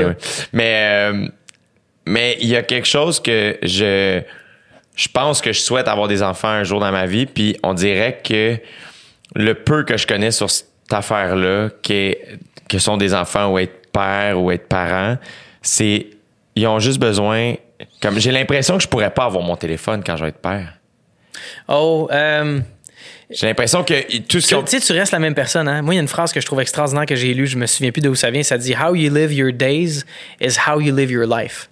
Fait que comment tu vis tes jours, c'est comment tu vis ta vie. Tu sais, tu peux être dans une Ouais. journée, tu as des aspirations, tu as des buts, tout ça, puis tu fais comme Ah, puis tu fais les mêmes affaires que d'habitude. C'est ça ta vie, man. Ta vie, c'est chaque seconde, une après l'autre que tu vis. C'est ça ta vie, c'est tes jours. T'as-tu écouté, euh, je reviens souvent là-dessus, là, euh, t'es sur Crave? Euh, oui, mais En tout cas, euh, le Zen Diaries of Gary Shandling, c'est réalisé par. Judd Apatow, Gary Shandling. J'en parle quand même souvent sur le podcast. Là, je suis peut-être radoteux, mais Chris qui est extraordinaire, man. Ah, je vais Il- checker ça, man. Il est génial, je te l'enverrai si tu veux. Puis euh, le- à la fin du documentaire, c'est deux épisodes euh, relativement longs, mais pour moi, c'est du calice de bonbons, asti.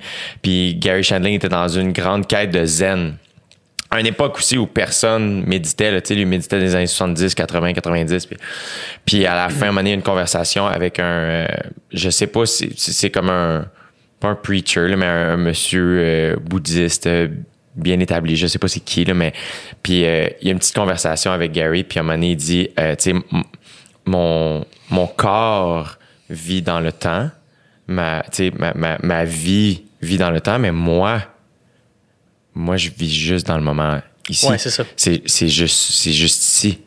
Je, moi, mon être ne vit pas dans. Je suis ici. Mhm. Puis c'est tout, tu sais. C'est fucking puissant. là. Ben, c'est ça le but de la méditation, c'est vraiment de, de profiter des secondes qui sont là. Puis, tu sais, oui, c'est bon les aspirations, tout ça, mais ce qui est important de voir, c'est l'impact que tu as réellement. Ouais. C'est oui, tu aspires à des bien belles affaires, tu sais, je veux devenir un, un meilleur papa, tout ça. Puis, c'est pas grave non plus d'avoir des défauts. C'est pas parce que tu as un enfant que tu changes du jour au lendemain. Moi, c'est pas arrivé. Moi, ce que ça m'a appris, c'est l'amour inconditionnel. Je pensais jamais aimer de même de ma vie. Ce que ça m'a appris aussi, c'est de m'éloigner de mon confort aussi, une fois de temps en temps. Puis, même encore, je, je le fais pas autant que je voudrais. Des fois, je tombe dans la facilité, tu sais, aux affaires comme ça, mais, mais j'essaie de me parler tranquillement le plus possible, tu sais, le plus doucement pour justement que Jeanne, sente que c'est correct de se tromper, mais comme prend action après pour revenir. D'avoir de l'empathie pour toi aussi. Eh ben oui, parce que c'est facile d'avoir de l'empathie pour les autres, mais pour soi, c'est. À un moment donné, David Bernard, avec qui j'avais animé euh, District V en 1989. Yo, oui! D. Bernie, euh, District V. Classic! Euh, écoute, un, un- un monument de la télévision québécoise, euh, dont personne ne se souvient probablement. Euh, il m'avait dit le chemin le plus long qu'un homme a à faire, c'est entre sa tête et son cœur. C'est pas lui qui a inventé ça. là. Non. C'est un, un principe bouddhiste. puis J'avais fait comme oh wow. Puis de là était parti mon éveil à un paquet d'affaires après. Le, quand, fait que là, tu mettais ton cadran, ton cadran à 5 heures du 5 matin heures du matin pour méditer pendant une heure. jusqu'à 6 heures. Pas de musique, pas de son, sweet fuck all. Je mettais Le- juste un timer. Le premier matin, c'était-tu dur? Non, c'était jouissif, mon gars. C'était, c'était l'extase totale. Deuxième, troisième. Ça a toujours été vraiment nice. Fait que là, puis qu'est-ce que tu faisais de tes journées? Je lisais. J'ai lu, euh, j'ai lu, un li- j'ai lu deux livres de Guy Winch. Le premier s'appelle euh, How to Fix a Broken Heart, comment réparer un cœur brisé. Ouais. Le deuxième s'appelle euh, Emotional First Aid, donc les premiers soins émotionnels.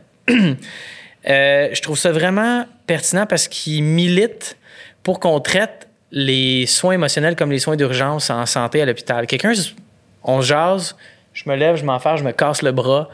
En une fraction de seconde, j'ai une ambulance, je suis à l'hôpital, ça me coûte pas une scène, on me répare. On jase ici, toi et moi, mettons, on est un couple, ça fait des années qu'on est ensemble, des enfants, puis tu m'annonces que tu veux qu'on se sépare. Je suis en détresse émotionnelle présentement, j'ai aucun recours. Zéro recours. Je pense que ce serait important qu'on puisse avoir des recours pour ça. Une ligne téléphonique, un endroit où tu peux te rendre pour la détresse. On pense que la détresse psychologique, c'est une psychose, quelqu'un qui tombe en, en névrose, maniaco-dépression, dans une phase maniaque ou dépressive, euh, euh, tentative de suicide. Mais il y a tout un spectre à, avoir. Puis je dis pas que si tu te fais insulter sur Internet, tu vas à l'hôpital euh, pour, euh, pour les émotions. Là. Euh, c'est sûr qu'à un moment donné, il, faut que tu sois en mesure de subvenir à tes propres besoins émotionnels, chose que tu peux pas faire si t'es pas médecin. Là. Mais en même temps, je pense qu'il faut que tu sois à un niveau quand même assez élevé pour savoir comment te traiter. C'est comme quand moi je disais à du monde que on, Jeanne, on la laissait pas pleurer. Puis elle était comme ouais, mais là, il va falloir qu'elle apprenne à se conforter tout seul. J'étais comme si j'ai 34 ans puis je suis pas capable de me conforter tout seul. Fait que je peux pas y laisser 20 pièces à ma fille puis elle va se, se chialer du Saint-Hubert, ça a la fin. Là. Faut qu'on aille à travers une démarche de t'as un cadre, t'as du réconfort, puis comme ça se peut. sais. Fait que je pense que euh, ce livre-là était vraiment le fun. un autre livre que j'ai lu, c'est euh, choisir, la choisir la personne qu'on aime. Je vais te retrouver les, les titres et les auteurs exacts parce que c'est vraiment très pertinent. C'est sur pourquoi on entre en relation toxique avec une personne. Vraiment intéressant. J'ai lu le livre Les écrans verts de B-Side Magazine qui m'a beaucoup ouvert les yeux sur l'utilisation du numérique dans nos vies. Euh, des textes, des fois hilarants, des fois très révélateurs. J'ai trouvé ça vraiment fantastique. C'est un recueil de textes qui est magnifique. Euh, Qu'est-ce que j'ai lu d'autre? Fait que tu lisais à longueur de journée. le- ah, j'ai écouté trois ou quatre fois Captain America 2 parce que j'étais un poste à Sherbrooke. euh, euh, j'étais, pas, c'est pas vrai, j'étais à Stratford, je pense. Ouais. Euh, L'université. de- devant un lac. Ouais, c'est ça, à Oh, oui, Michigan. absolument. Ben oui. Le- les cantons de l'Est, le Michigan. Ben oui. les, grands, les grands lacs. là. les gars, ils connaissent son affaire. Euh, je lisais, je cuisinais, je m'entraînais, j'allais marcher, je prenais l'air, je réfléchissais, je me couchais vraiment de bonne heure. Je braillais énormément. Euh, à Moi, j'aime ça, pleurer, mon gars, man. C'est la chose la plus libératrice au monde. C'est comme, j'ai l'impression qu'on a des éponges. Là, tu passes à travers ta journée, t'absorbes plein d'affaires, t'absorbes la, né- la négativité des gens, t'absorbes un paquet de shit, mon gars. Puis là, t'arrives chez vous, puis là, je prenais ma douche, man, puis comme, ça sortait d'une shot. Puis après, j'étais genre, hey! Puis là, je chantais euh, Celebration, puis je dansais tout seul. J'étais un peu weird quand je suis tout seul. Euh, j'ai des, j'avais des, des, C'était la première fois que tu passais autant de temps seul? non. C'est ça, fait que t'es Les quand même autres fois, rodé. c'était en voyage. C'est ça. Mais quand t'es en voyage, dude, c'est facile de t'étourdir. là. Il y a des montagnes, tu prends des photos, tu rencontres du monde. Mais quand t'es tout seul à Stratford, dans un petit chalet, là, puis t'as pas d'Internet, mon gars, là. euh, au début, j'écoutais beaucoup la télé, puis à un moment donné, je faisais, là, je faisais des feux, puis j'étais vraiment rendu vraiment fort pour me faire des feux dans le foyer. Euh, puis à un moment donné, j'étais allé au spa, au Strom Spa, je pense à Sherbrooke. Mais tu sais, c'était ça mes sorties. Là. J'allais à l'épicerie une ou deux fois. Mais je voulais, je voulais, je voulais pas résister à ça. J'avais besoin de vivre mes shit, Ouais. puis de revenir après. Puis là, je, je veux- je veux le refaire dans vraiment pas longtemps. là. J'ai reçu euh, Jason Roy-Léveillé au podcast il y a quand même Hey, plusieurs ce mois de ça. il est drôle en Il est vraiment cool. Puis il me racontait qu'il été en Estrie dans, une, euh, dans un centre de silence. C'est-tu euh, la retraite Vipassana? c'est Je le sais pas, il l'a sûrement dit sur le podcast, là, mais euh, puis c'était une place où justement là, euh, tu payes, puis ça, puis là, ben, t'as ta petite cabane, puis ils viennent te drop, tu sais, puis c'est comme, je pense que c'est une affaire de une, une semaine, genre, Ouais. c'est comme, t'as rien, t'as un papier, un crayon. Ouh, Man. Tu m'en parles, il y a une partie de moi qui est très excitée, et une partie de moi qui est très terrifiée. C'est comme une abysse, en fait. C'est que le, le- le propre de, de nos existences, c'est rendu de combler un vide. Ouais. Puis le vide est normal, tu sais, parce que c'est souffrant à vivre. Là, je veux pas euh, me faire euh, euh, le, le- le- le Jean-Paul Sartre de, de ce monde, tu sais, un existentialiste. euh, lourd et compagnie, puis je, je veux pas euh, atténuer ou diminuer la Non. qualité du travail de Jean-Paul Sartre. J'ai lu le livre Le Mur, j'avais envie de, de, de- de m'en aller de la planète, mon gars. Je trouvais ça... Oh, c'était tellement pesant, mais c'était tellement nécessaire à ma compréhension d'un paquet d'affaires. Bref, ça pour te dire qu'on essaie tout le temps de s'empêcher de ressentir les affaires. Que ce soit en magasinant, puis plus ça va, plus on a la technologie, puis les moyens de l'oublier plus facilement, puis le binge-watching, binge-eating, les diètes, c'est ça, ça c'est la vérité. Alors que, man, ce qui est important, c'est la vraie connexion. Tu écouteras The Un- Your Undivided Attention, épisode 8, sur What is the opposite of addiction? C'est quoi le, le contraire de l'addiction, de la dépendance? Puis il est comme, c'est pas la sobriété, c'est la connexion. Ouais. C'est de se connecter à du monde, à des affaires, des passions, des crafts, des choses que t'aimes. C'est vraiment niaiseux. C'est pour ça que des fois, je, je lisais des trucs, genre des trucs de, de- de self-care. Fais un dessin. J'étais comme, oh my God! Mais je réalise que pour vrai, quand je dessine avec ma fille, maintenant ma fille, elle dit, je veux qu'on fasse des dessins. Ma fille elle est tellement pas exigeante. Je suis comme, qu'est-ce que tu veux qu'on fasse? On peut aller à la ronde. on peut- Moi, je suis tout le temps là, comme un peu hyper. Je suis comme, je veux tout offrir la planète à ma fille. Puis ma fille est comme, je veux faire des dessins avec toi, papa. Puis je suis comme, ah. Puis là, on fait des dessins, puis je suis comme, my God, j'ai passé. Puis ça, ça m'énergise, ça me galvanise, mon gars, là. C'est. Puis j'ai, j'ai colorié un pan, tu sais. J'ai pas eu 4000 likes sur Instagram, d'autres, j'ai colorié un pan avec ma fille, puis c'est ma journée, là, ça, là. C'est. Il y a rien de, de plus précieux que ça. Je donnerais ma fortune au complet pour pouvoir faire ça tous les jours. Comme, c'est la meilleure affaire au monde. Fait que c'est ça, man. Man, j'aurais continué à parler euh, non-stop. Ouais, moi aussi. Mais j'ai un autre podcast enregistré. je veux que tu fasses ton autre podcast. tu me réinviteras dans six mois. On, on For sure. On fera un, un touch Euh, base. fait que Fondation Le Ciel, Ouais, Fondation Le Ciel, leciel.ca. leciel.ca. Les informations sur la fondation sont là. Si vous voulez booker un atelier à votre Ouais. école, euh, on a un courriel aussi où vous pouvez écrire, c'est atelier à commercial leciel.ca. On sait que pour la première année, même la deuxième, on sera pas capable de répondre à toute la demande. Il faut former des personnes pour le faire. C'est vraiment un contact un à un avec les jeunes. C'est vraiment, c'est d'une grande qualité, ces ateliers-là. Ça a été euh, instauré par un organisme qui s'appelle Bien-être numérique, qui ont bien voulu rentrer dans notre organisme. Euh, Charles-Antoine Barbeau, d'ailleurs, qui est en médecine euh, à Sherbrooke, a fondé ça avec d'autres personnes dont, dont tous les noms m'échappent, fait que je veux pas faire d'erreur. Ouais. Mais Bien-être numérique, c'est notre offre de services en, en- en éducation puis en prévention auprès des jeunes. Sinon, ben, notre compte Instagram, fondation.le.ciel, euh, c'est le handle. Puis c'est ça, on- à chaque mois, on change de thématique. On fait ça euh, quatre mois de la shot, mois de déconnexion, campagne de financement. On prend les dons en tout temps. Sur le site, on peut avoir des reçus de charité. Euh, puis euh, voilà, on est encore en train de voir comment on va faire nos campagnes de financement avec la COVID, tout ça. Fait que Ouais. euh, pour l'instant, c'est ça. Puis un peu plus tard, on a d'autres d'autres volets qui vont s'ouvrir comme un camp de un camp de connexion pour les jeunes pour aller leur apprendre à se servir de leur instinct. Fait que des, des espèces d'ateliers de pleine conscience, des, des trucs de comment s'orienter dans le bois. Vraiment des choses qui nous rapportent à comme, comment on a évolué comme humain pour se séparer des écrans, mais aussi de trouver quelque chose, une, une connexion qui est intéressante, des métiers, comment bouger, tu sais, euh, du Ouais. sport, euh, n'importe quoi. Fait que ça, on est en train d'élaborer ça. Puis on veut guider aussi les instances gouvernementales pour l'encadrement des pratiques des créateurs de plateformes de médias sociaux.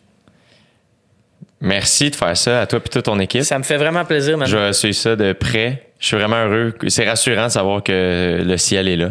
Ben, je, oui, moi, je trouve que oui. Puis je l'ai fait. En fait, les gens sont comme, ah, t'es vraiment une bonne personne. Puis je suis comme, ben, je l'ai fait pour moi. à la base. Je fait continue de moi. prendre soin de toi, mon gars. Ben, toi aussi. Puis, euh, Puis je, je pense que je vais venir avec toi pour la prochaine manucure. Ouais? Manicure, manucure? Manucure. Manucure.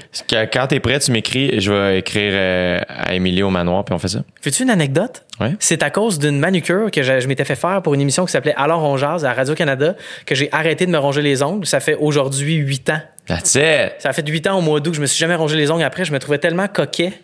J'étais comme, je peux pas défaire ce travail-là d'artiste. Puis là, je me ronge plus les ongles. Extraordinaire. Fait que j'aimerais bien ça. On fait ça au manoir, mon gars, ça va être sick. OK, Je t'embrasse à distance. à distance. Embrasse ta fille pour moi, même si je l'ai plaisir. jamais rencontrée. J'ai hâte de la rencontrer. Mais t'as vu des photos. Elle est Elle extraordinaire. est extraordinaire. Puis, euh, longue vie. Longue vie ciel. à toi. Longue vie à J'ai du temps discute. Longue vie à toi, mon ami. Et puis bravo de recevoir des gens qui sont de, de milieux divers comme Jasmin. Oui, Jasmin. ça, man, ce gars-là, il faudrait qu'il faudrait qu'il ait son émission à lui ou quelque chose qui, où on peut voir ce qu'il fait. qui- Quel homme. Il est vraiment, vraiment spécial. Ouais. Ouais. OK. À bientôt, mon gars. Cheers.